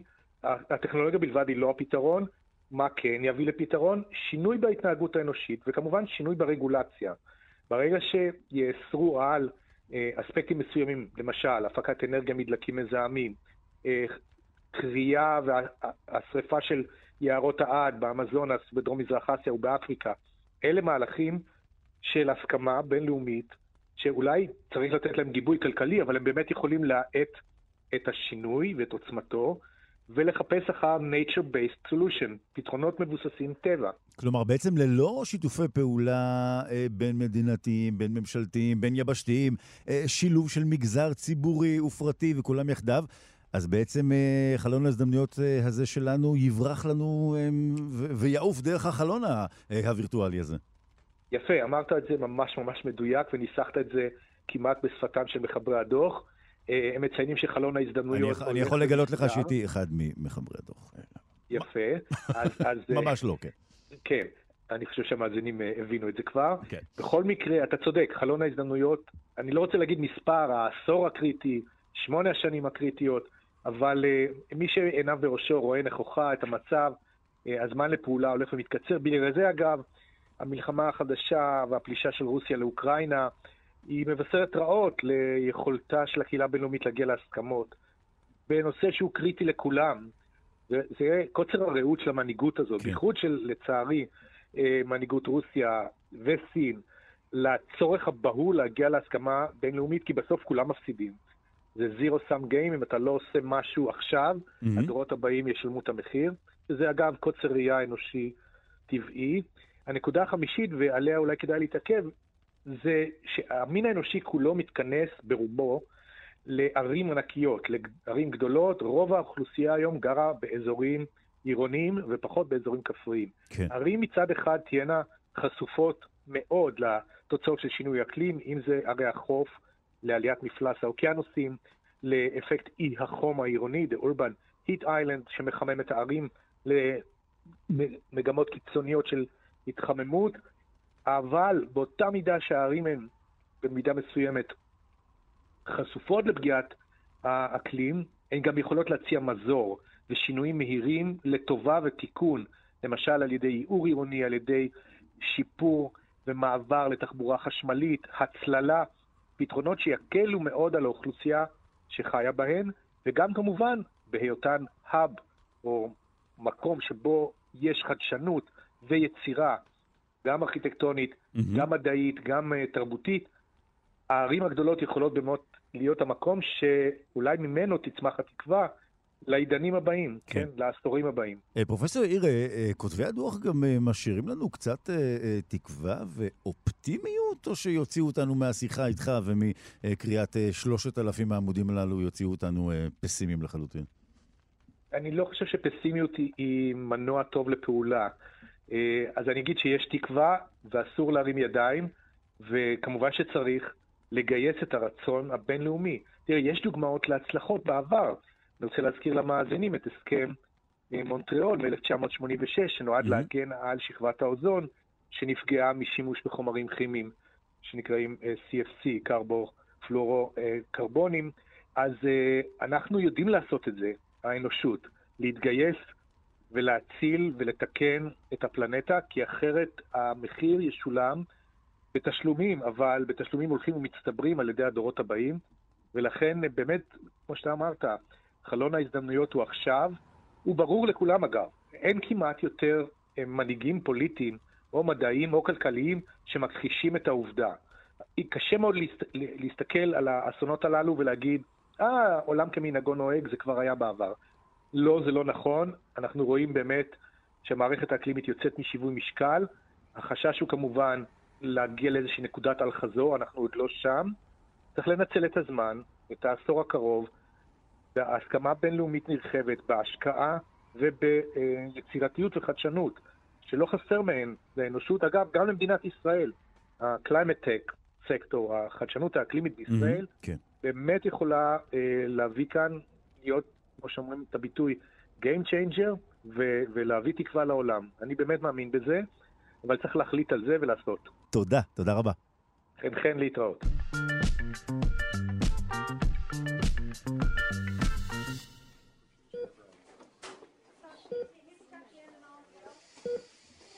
צלילי חדר המיון והרופאים המתכנסים להתייעצות מה לעשות עם אה, חולי הקורונה ושאר הווריאנטים. אז גם אצלנו פה עכשיו יש צלילי ההתכנסות, מיטב המוחות אה, ככה, אה, שבודקים ועורכים את המחקרים בתחום.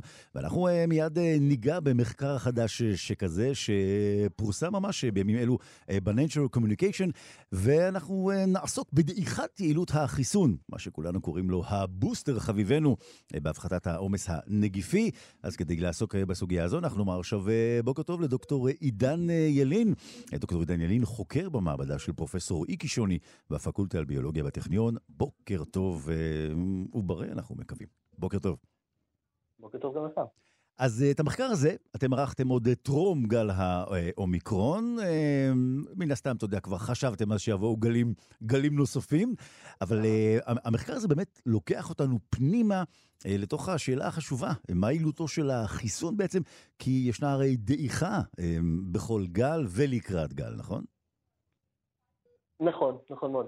אה, אנחנו מדברים על החיסון לקורונה, כולנו יודעים שהחיסון יעיל, מציל חיים, אפשר לנו לחזור לחיים נורמליים בסיכון מינימלי, מונע תמותה, תחלואה קשה, תחלואה ואולי אפילו אה, הידבקות. אה, המחקר שלנו מתמקד אה, במידה שבה החיסון, באופן ספציפי הבוסטר, המנה השלישית, mm-hmm. מפחיתה את העומס הנגיפי.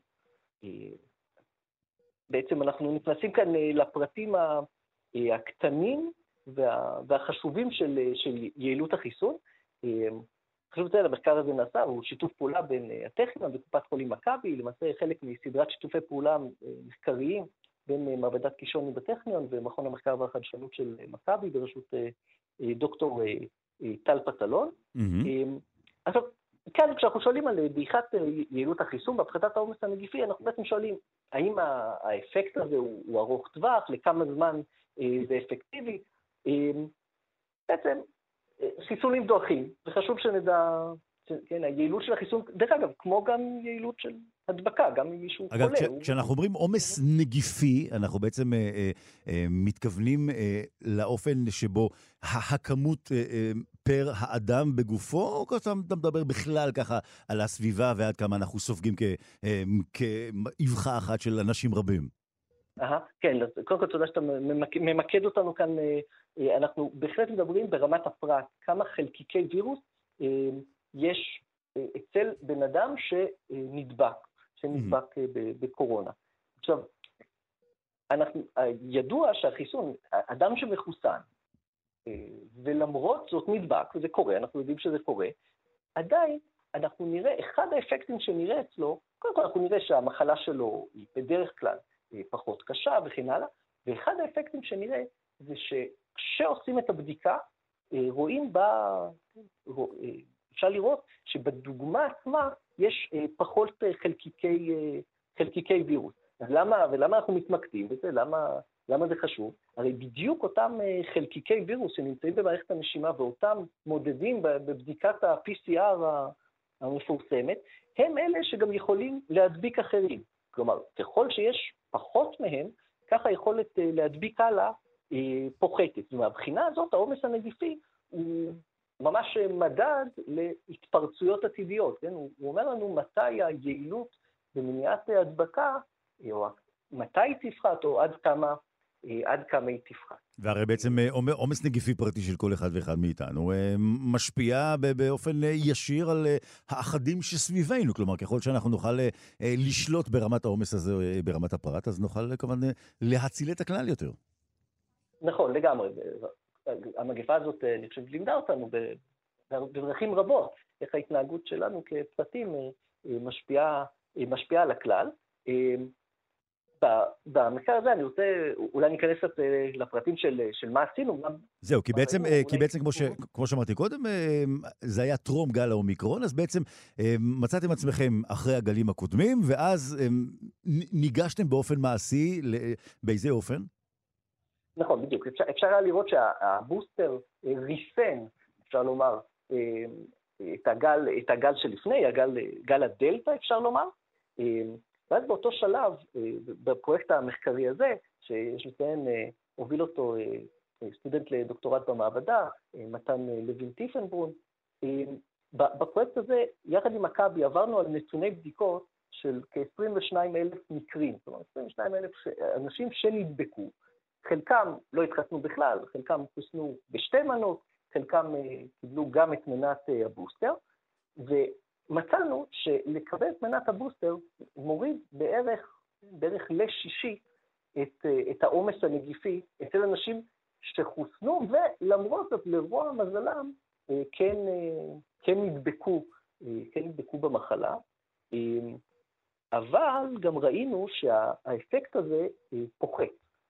כלומר, יש אפקט מאוד משמעותי חודש אחרי שמקבלים את הבוסטר, אבל האפקט הזה שתיארתי הוא פוחת כבר אה, חודש אחרי, ואז רואים שהוא מפחית אה, רק לחצי או לשליש את כמות הנגיפים, ולמעשה שלושה, ארבעה חודשים אחרי הבוסטר, אה, שזה ככה הכי רחוק שהסתכלנו, כבר לא רואים, לא רואים אפקט mm-hmm.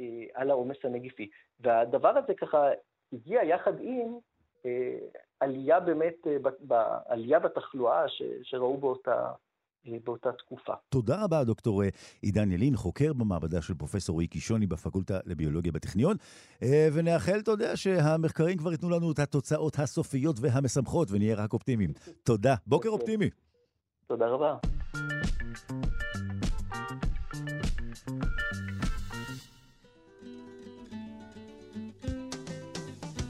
עת השתחררתי הרופאים המליצו לי ביקור חודשי בנמל התעופה זה באמת עושה לי טוב לראות מטוס גדול ממריא דרך דמעה שקופה. האמת היא, זה באמת עושה טוב אה, לראות אה, מטוס גדול ממריא דרך דמעה שקופה, והיה יכול להיות טוב הרבה יותר אם היינו יכולים לחגוג עם מאיר אריאל 80 שנה כשהוא עדיין ככה מסתובב בינינו, אבל לפחות המוסיקה שלו עוד ככה מסתובבת לנו, אה, לכולנו בין האוזניים, הטרובדור בכבודו ובעצמו. אז נאמר עכשיו לטרובדור תרבותי אחר, המרצה לתרבות, מבקר התרבות, יונתן גת. בוקר טוב, יונתן. בוקר טוב נתיב, וברכות על הגשת התוכנית. תודה רבה יקירי, אה, תשמע. אין ראוי ממך. תודה רבה. אז שמע, אמ, ואין ראוי ממאיר אריאל באמת לציין 80 שנה. אה, תשמע, אנחנו מדברים על בן אדם, אתה יודע, אי אפשר להגיד רק אה, מוזיקאי, רק אומן, רק משורר, רק פזמונאי, רק מלחין, רק גיטריסט. רק רשימת הקרדיטים שלו תסיים לך את זמן השיחה, אני חושב. זה נכון. אה, מאיר אריאל תמיד רצה, כשהוא, אה, כשהיה בחייו, הוא תמיד רצה להיות, אה, להיות תחת הטייטל משורר, כי זה היה הדבר הכי חשוב עבור אבא שלו. אבא שלו מאוד לא אהב את המקצוע הזה של פזמונאי וטרובדור. נו ברור, קיבוצניק. קיבוצניק צריך לעבוד ברפת, לא לעשות דברים אחרים. נכון, וגם כמו כל אבא יהודי, לא רק אימא, לא רק אימא פולניה רוצה, גם האבא הפולני רוצה, אבא רוסי יותר נכון, כן. רוצה שהבן שלו יהיה לו מקצוע, וזמר ו... וטרובדור כזה, זה לא מקצוע. ששר במועדון הסמטה זה ממש לא מקצוע. ואתה יודע שממש לקראת מותו של אביו, כשסוף סוף הוא הצליח להשמיע לו את השיר נשל הנחש, mm-hmm. שם נאמר, אבא חוזר ואומר, כן, תעזבנו יום, אבא חוזר ואומר. אה, אה, האבא הצליח עוד לשמוע שמכנים את מאיר אריאל משורר. זה היה בשבילו, בעצם, בשביל מאיר אריאל הייתה סגירת מעגל מאוד מאוד חשובה, אה, מכיוון שהוא לא קיבל פרגון מאבא שלו. ותשמע, בסופו של דבר, כולנו, אתה יודע, הכוכבים הכי גדולים, רוצים פרגון מאבא. נכון. לגמרי. אנחנו יודעים שזה קורה לגיבורי התרבות הכי גדולים בהיסטוריה. נכון. אה, אני לא צריך לספר לך מה היה לאסי דיין עם אבא שלו, כשאבא שלו לא פרגן לו, כן? אנחנו כולם יודעים לאיפה זה הגיע. נכון. ומה קרה עם מרלון ברנדו כשאבא שלו לא פרגן לו בכלל, mm. על קריירת המשחק שלו. ו- וכן הלאה וכן הלאה, זה דבר שהולך אה, לאורך הקריירות של הרבה גיבורי תרבות. בכל מקרה, הטוויסט המעניין אצל מאיר אריאל, אתה יודע, אנחנו תמיד אוהבים אה, גיבורים שקורה משהו, אה, יש איזשהו קונפליקט. אותו רגע מרגש בעלילה שנותן ככה את, את הג'אמפ קדימה. נכון מאוד, אלא שהעלילה של מאיר אריאל מתרחשת לאחר מותו, כמובן. כיוון שבחייו אה, הוא זכה לראות אולי 20 איש בפאב. אה, אני יודע את זה כי אני הייתי שם, אז היו שם בדרך כלל... אז רגע, זה אומר שהוא ראה 19 ויונתן גת, זה כבר אחרת. זה כבר נשמע אחרת. כן. תגזים. אבל בכל זאת, אה, הוא ראה מעט מאוד אנשים בפאבים שבהם הוא הופיע, והטוויסט הגדול היה שלאחר מותו, כמובן הוא מילא את קיסריה, רוחו מילא את קיסריה. כן. כמו, אה, אתה יודע, שרוחו של סטיב ג'ובס מרחפת מעל כל אייפון שלנו, ככה מאיר אריאל מרחף מעל קיסריה. אה, כיוון שהמותג מאיר אריאל הלך והשתכלל בגלל הסיפור. הזמר הרעב, הוא לא היה רעב, אבל הזמר שלא ראה קהל בעצם זוכה לאחר מותו, כמו ואן גוך, זוכה לתהילת עולם, והאלמנה, והילדים, ויש סיפור וכו'. תשמע, יכול להיות, אתה יודע, לוקחים... כך... יכול להיות, אתה יודע, שאתה, לוק... שאתה לוקח אומן חי, ואתה אומר לו, תשמע, אתה, אתה יודע, חלילה, אבל כאשר תעלה השמיימה, תהפוך להיות אחד אה, מרשימת הגדולים שאחרי מותם אה, הפכו להיות, אתה יודע, כאלו שלא שוכחים אותם. אה, אתה יודע, אולי גם אומנים כן. יגידו, אתה יודע מה, אני גם חותם על זה אם לא ילך לי. אני חושב שיש יותר אנשים שמעדיפים להיות כמו פיקאסו, להיות ציירים עשירים ומוערכים בחייהם, מאשר לא מוערכים ועשירים אחרי מותם. כן, מועדון ה-27, אתה יודע, ידברו על זה אחרת. אגב, נכון. אפרופו מועדון ה-27, מאיר אל הלך לו למו בגיל 57, זה יחסית צעיר במושגים שאנחנו רגילים. מאוד מאוד צעיר. אבל העניין הוא שהסיפור של מאיר אריאל ממשיך לנפק כל מיני טוויסטים במשך 20 שנה אחרי שהוא נפטר. כי יש הרבה מאוד דילמות עם מאיר אריאל. יצא לא מזמן איזשהו סרט, קצת פחות מוצלח, אה, שנקרא שיר כאב דוקומנטרי על, אה, על חייו, אה, שבעצם מעלה את כל הסוגיה ההומופובית של מאיר אריאל בחייו. כל בעצם ו... ההתבטאויות שהיו לו כנגד הקהילה הגאה. נכון, הסרט הזה, שיר כאב, קצת ניסה להסתיר את, ה, את העניין הזה וקצת לכבס את זה, מה שגרם למה שנקרא backlash מהקהילה הגאה ומחוקרי מוזיקה ותרבות שמכירים את ההיסטוריה. והתחילו להתגלות עוד כל מיני אירועים הומופוביים של מאיר אריאל. זאת אומרת, זה לא היה רק איזשהו, איזושהי פליטת פה בידיעות אחרונות לכתב צחי כהן, כשהוא אמר שההומואים מסכנים את האנושות. אה, אלא מתברר שזו שורה של אירועים הומופוביים שהייתה במשך שנים רבות. יש אה, שיר שקוראים לו בשדה ירוק, שהוא כתב בזמנו לגידי גוב, mm-hmm. ומתברר שבשיר המקורי, שנכתב עוד אה, בסוף שנות ה-80, אה, יש שם בית אה, סופר אה, הומופובי, שאני כרגע לא רוצה להקריא לך את המילים כי הוא גס ולא נעים. אנחנו לא נעשה את זאת, כן.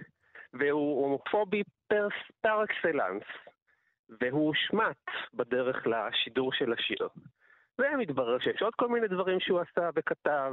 ובעצם ו- אתה, אתה, אתה מזכיר את אותה שרה, יונתן, הסערה הזו אפילו גרמה לו כן. אז לעזוב את תל אביב, ומה שנקרא, לצאת לגלות, במרכאות, בפרדס חנה. עד אה, כדי כך בעצם. אנשים, נכון, אנשים, אנשים לא זוכרים, אבל אז זאת הייתה התקופה הכי רגישה אה, לקהילה, זו הייתה תקופה מאוד מאוד רגישה שהקהילה הושמצה ונלחמה, זה היה ממש מעטים מול רבים, נלחמה קצת להרים את הראש. ומאיר אריאל הגיע וחבט בה בכל עוז, סתם, אתה יודע, די, לא, לא קרה שום דבר. הוא עשה את זה והתעקש לא להתנצל במשך שבועות ארוכים. הוא, אה, להפך, הוא רק הלך והחריף את הדברים. אה, כשהם הגיעו אליו ל, אה, לאחד המקומות שהוא אה, הופיע בהם, הוא צעק להם, תתרוממו לי מהדשא, אתם בסך הכל עשרה אחוז, אתם מדברים כמו תשעים אחוז, ו... כלומר, הוא, לא רק שהוא לא הנמיך את הלהבות, הוא אפילו שפך ככה שמן למדורה, כן. יותר, הוא רק שפך יותר בנזין, ואנשים שסביבו, אנשים שאוהבים אותו, כמו שלום חנוך, ו- ואחרים אמרו לו, תגיד, מה אתה לעזאזל עושה? למה אתה עושה את זה? היום אנחנו אומרים שהוא עשה את זה קצת לטובת יחסי ציבור, רצה שיהיה קצת דיבור עליו, דם סביבו, שהוא יהיה, מה שנקרא, בראש החדשות, כמו שחברי כנסת אוהבים לעשות היום. Mm-hmm. שאלה, למה הוא עשה את זה על חשבון הקהילה הגאה? יש שטוענים שיש לו סיבה שהוא עשה את זה. והיא? ואולי זה, יש רמזים על, על חייו האישיים בשירים שלו. Mm. והעניין הוא שזה, עכשיו, זה אה, נתיב מסוג הדברים שמשאירים גיבורי תרבות בתודעה במשך הרבה מאוד זמן. הקונפליקט. נכון. מה נעשה עם אדם שמצד אחד שר על ליברליזם ועל אינדיבידואליזם ועל אה, אה, אה, שוויון וצועק ל... אתה יודע שהוא אה, קרא לישראל לחזור לגבולות 48. 48? אני מדבר איתך על השנה האחרונה בחייו, כשכולם. חושבים שהוא חזר בתשובה ונהיה ימני. ממש לא, הוא רצה להחזיר את כל רמת הגולן, את כל ירושלים, ויש לי הקלטה שלו, אומר בואו נחזור לגבולות 48. אז איך, איך זה מסתדר? כלומר, אה, אישיותו. של האיש הייתה אפופת קונפליקטים מלמעלה עד למטה, מנושאים חברתיים לנושאים פוליטיים, תרבותיים. נכון, כי אחרת נתיב אין סיפור. אנחנו אף פעם לא אוהבים סיפור של מישהו שרק הצליח. אין דבר כזה. אה, אני מבין רק אה, לסיום שאתה רוצה ככה לתת לנו במשפט אחד המלצה לסרט? כן, יש סרט חדש שיצא עכשיו לאקרנים שנקרא הדוכס, משחק שם ג'ים ברודבנט אה, והלן מירן המצוינת, וזה סרט על, על פועל ממעמד הפועלים באנגליה, שמחליט לגנוב יום אחד מהמוזיאון הלאומי כן. את הציור של גויה.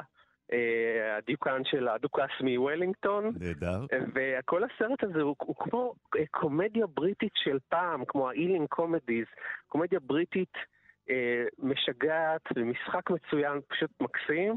אז uh, זאת ההמלצה שלי לשבוע הזה. אגב, אמרת הלן מירן, אותי כבר כבשת. אז uh, יונתן uh, גת uh, הדוכס, מרצה לתרבות, מבקר תרבות, תודה רבה יקירי. בוקר טוב, שבוע טוב. תודה רבה נתיב, בוקר טוב. העין השטופה, השלופה, הכלופה, הצלופה, הדלופה, הפרופה, הטרופה, השרופה, הצרופה, הכלופה. הנה כי כן, עצמי אומר לי, הייתה לנו תרופה.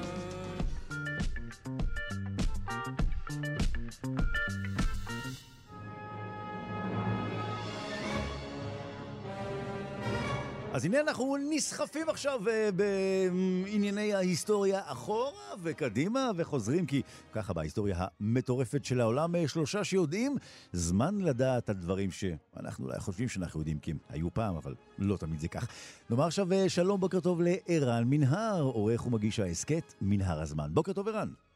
אהלן, נתיב, מה קורה? מעולה. שמע, ההיסטוריה המטורפת של העולם תיקח אותנו עכשיו לסיפור, אנחנו מקווים שתוכל ככה לגלות לנו את אה, אמיתותו, אה, סיפורו של אה, מלך זולו. וכאן אנחנו מבינים שיש דברים שעד היום לא ידענו בעצם.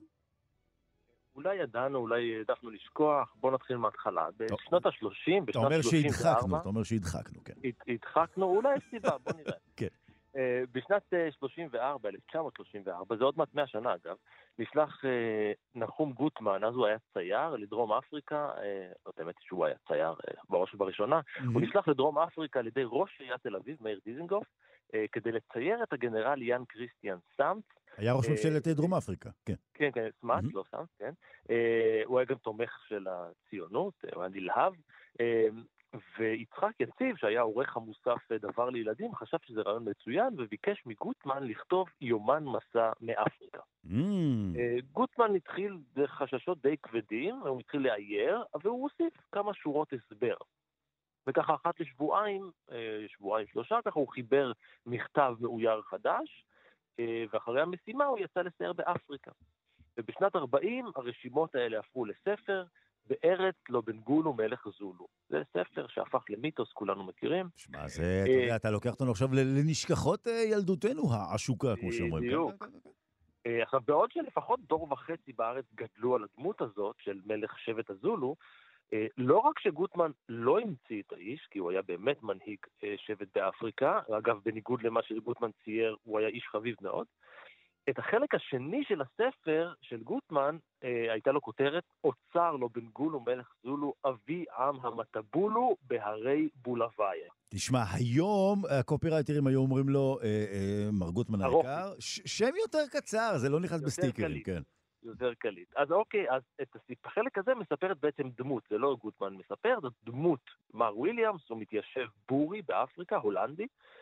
יכול מאוד להיות שזאת הייתה הדרך של גוטמן לטשטש את העובדה שהוא פשוט תרגם חלקים שלמים של הסיפור מיצירה אחרת, שכתב הדלי צ'ילבר, שבעת הנתיבים האבודים של אפריקה. אתה, אתה שובר עכשיו את ליבנו, אתה יודע. אה, כן, כן, חכה, זה רק ההתחלה. הספר המקורי, שיצא בשנת 30, מגולל באמת את קורותיהם של ציידי אוצרות אפריקנים בחיפוש אחרי שבעה אוצרות אבודים. אחד מהם היה אוצר רודזיה, אה, יהלומים, זהב, שנהב, שנקברו בשנת 1893 על ידי לובנגולה, מלך המטאבלה. לא לובנגולה, אה. לא לובנגולו, לובנגולה, ולא מטאבולו, אלא מטאבלה. אוקיי. לא רק שם אה, ארוך יתר על המידה, גם שינוי אותיות שגם... שינוי טיפה, אולי כן, בשביל כן, כן, החרוז, זה יכול להיות שזה בשביל החרוז. טרנספורמציה מילולית שכזו, כן. נכון, אז אנשי המטאבלה, זאת אומרת, לא היו, כאילו לא היו כאלה, היו אנשים כאלה, אבל זה לא היה השם שלהם, קוראים להם עד היום אנשי האנדבלה, אנשי האנדבלה הצפוניים, זה דומה אבל זה לא מטבלה, והם השתייכו לשבט הזולו, זאת בעצם הקבוצה האתנית, האומה הגדולה ביותר בדרום אפריקה, עם יותר מעשרה מיליון בני אדם. אה, אחד העמים באומה הזאת הוא אנשי אנדבלה הצפוניים. ההיסטוריה שלהם מתחילה כשקבוצה של בני שבט הנגוני מתפצלת מהזולו בתחילת המאה ה-19. אה, הקבוצה הזאת היו בני שבט אחד, שבט חומלו, אה, והם מצאו את עצמם ממש בתוך קו האש בין הזולו, האומה הגדולה. ושבט אחר, אה, דוונדה, וכדי לחזק את עצמם, אז המנהיג שלהם התחתן עם הבת של המנהיג של השבט השני, ויחד הם מביאים לעולם בן. ולבן הזה קוראים מזיליקזי, ופה מתחיל סיפורם של אנשי אנדבלה. אני רוצה רק לשאול אותך, העובדה שגוטמן שינה את השמות, זה, אנחנו יודעים, זה היה במכוון? זאת אומרת, אה, כדי מה? כדי... אני, אני לא יודע אם זה היה במכוון, אה, אבל אנחנו יודעים שהרבה מאוד אנשים, אני יודע, הרבה מאוד תרבויות שנפגשות בתרבויות חדשות אחרות, יש להם קושי לבטא את השמות שהם לא, אתה יודע, לא מתגלגלים על אותה לשון, כמו, לא יודע מה, הבריטים שהגיעו לאמריקה הצפונית, ו... חיפשו אזור ואמרו להם אה, קנטה, והם אמרו קנדה. למשל, שם כמו ערן מנהר, אה, קח אותו עכשיו אה, לדרום קרוליינה, ויאמרו אותו אחרת. כבר היום יש לו שיבושים. בדיוק, כן. אז זהו, אז למשל הבריטים, כשהבריטים מגיעים לאפריקה, לדרום אפריקה, הם שואלים את המקומיים, טוב, מי נגד מי? אז בני הסוטו, בני הצואנה, שנכבשו על ידי אותה אומה חדשה, מצביעים לשטח ואומרים אה, מטבלה. עכשיו, הם התכוונו להגיד, המילה מטבלה זה כאילו, מה זה רבים, וטבה זה מגן, וטללה זה גבוה, אז כאילו מטבלה זה המגינים הגבוהים, הם התכוונו למגינים שהלוחמים שהחזיקו. אבל לא קראו להם מטבלה. הבריטים הדביקו להם את הכינוי מטבלה, אתה יודע, זה כמו הקנגורו, הסיפור כן, כן, כן, המפורסם על הקנגורו. אה, בקיצור, המזיליקזי, שהתחיל את האומה הזאת, את השבט הזה, נולד לו בן בשנת 1845, הוא היה מספיק בר מזל כדי לשרוד, בכל זאת, אנחנו מדברים על סוף המאה ה-19 באפריקה, אבל הוא היה בן מאישה משבט הסוואזי, שבט אחר לגמרי, וכנראה שזאת הסיבה שגם הוא וגם אימא שלו נידונו למוות על ידי מזיליקזי.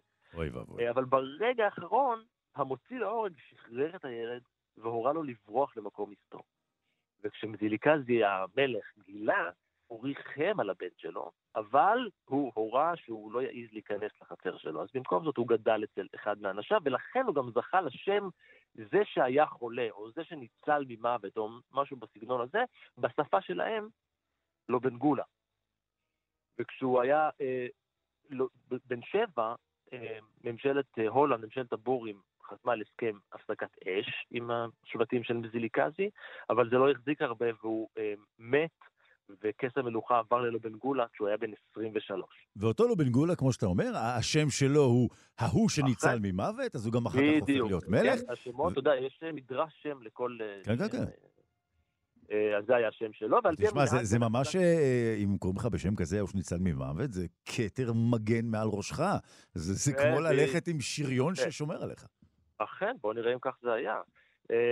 אתה כבר מדאיג אותנו, כבר הוא מדאיג אותה, האיש הזה מדאיג אותנו. אתה איש מדאיג. על פי המנהג מלך חדש צריך להקים ארמון ועיירה משלו, ולכן הוא עוזב את עיר הבירה ומקים את בולאוויו. זוכר את הכותרת של גוטמן? לא בנגולו מלך זולו, אבי אמו מטבולו בהרי בולאוויה. נכון. אז בולאוויו, בולאוויו, בולאוויו, זאת עיר חדשה, היא קיימת עד היום.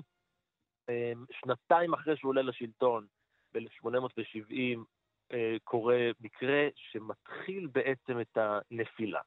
לובנגולה מעניק לחברת הקריאה לונדון ולימפופו אישור לחפש זהב ומינרלים בשטח שבדרום מערב הממלכה. Mm-hmm. בכלל, הוא היה בן אדם מאוד מאוד סובלני כלפי הלבנים, הוא אפילו העניש את בני השבט שלו שאיימו עליהם והתנכלו להם. עד כדי כך. וזו הייתה האהדה הזאת שלו ללבנים, שבעצם הפילה את הממלכה.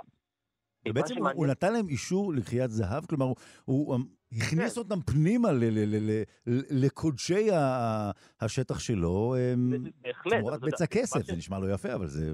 כן. נכון. תראה, מה שעניין את הקולוניאליסטים הבריטים וגם ההולנדים, זה היה אך ורק דבר אחד, זה היה משאבי טבע. כן.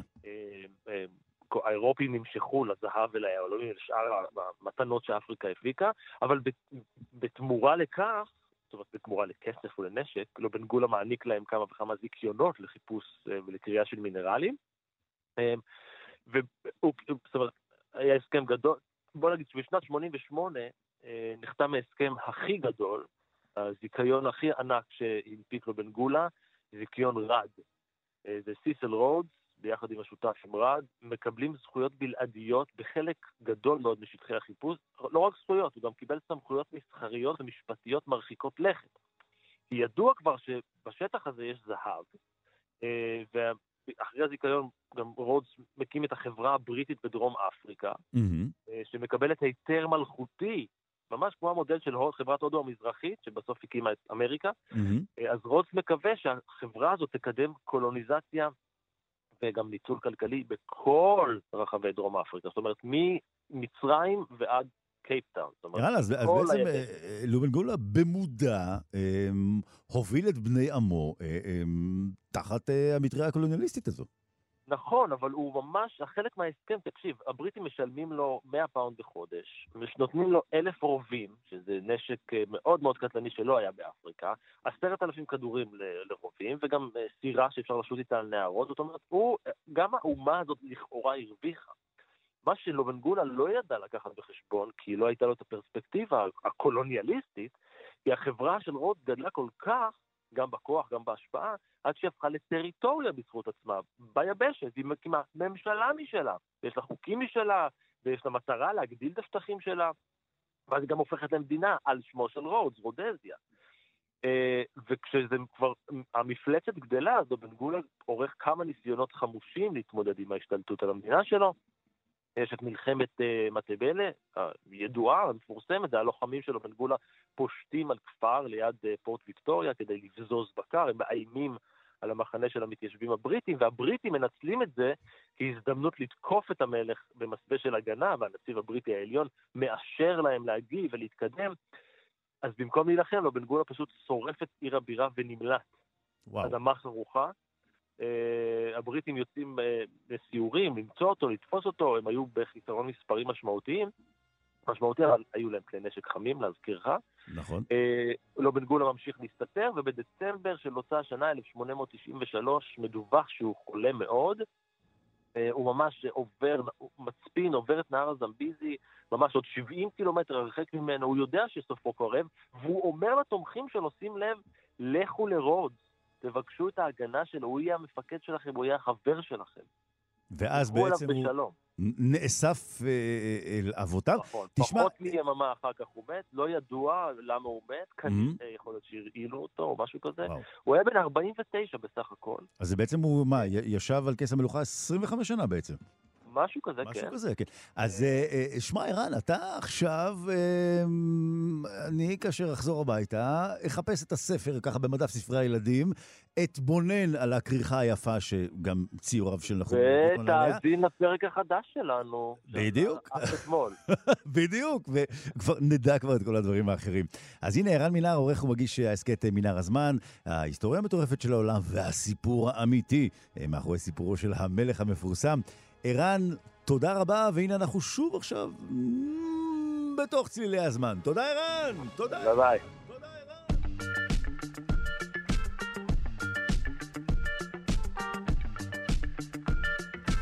אז אה, האמת היא שהיינו רוצים אה, לדבר עוד אה, ולשמוע עוד וללמוד עוד ולדעת עוד, אבל מה שאנחנו כבר יודעים זה שהשעון ככה באמת רומז לנו, לכו מפה, פנו את האולפן, כי גואל פינטו צריך מיד, אז אנחנו משאירים לו כאן את המקום הזה.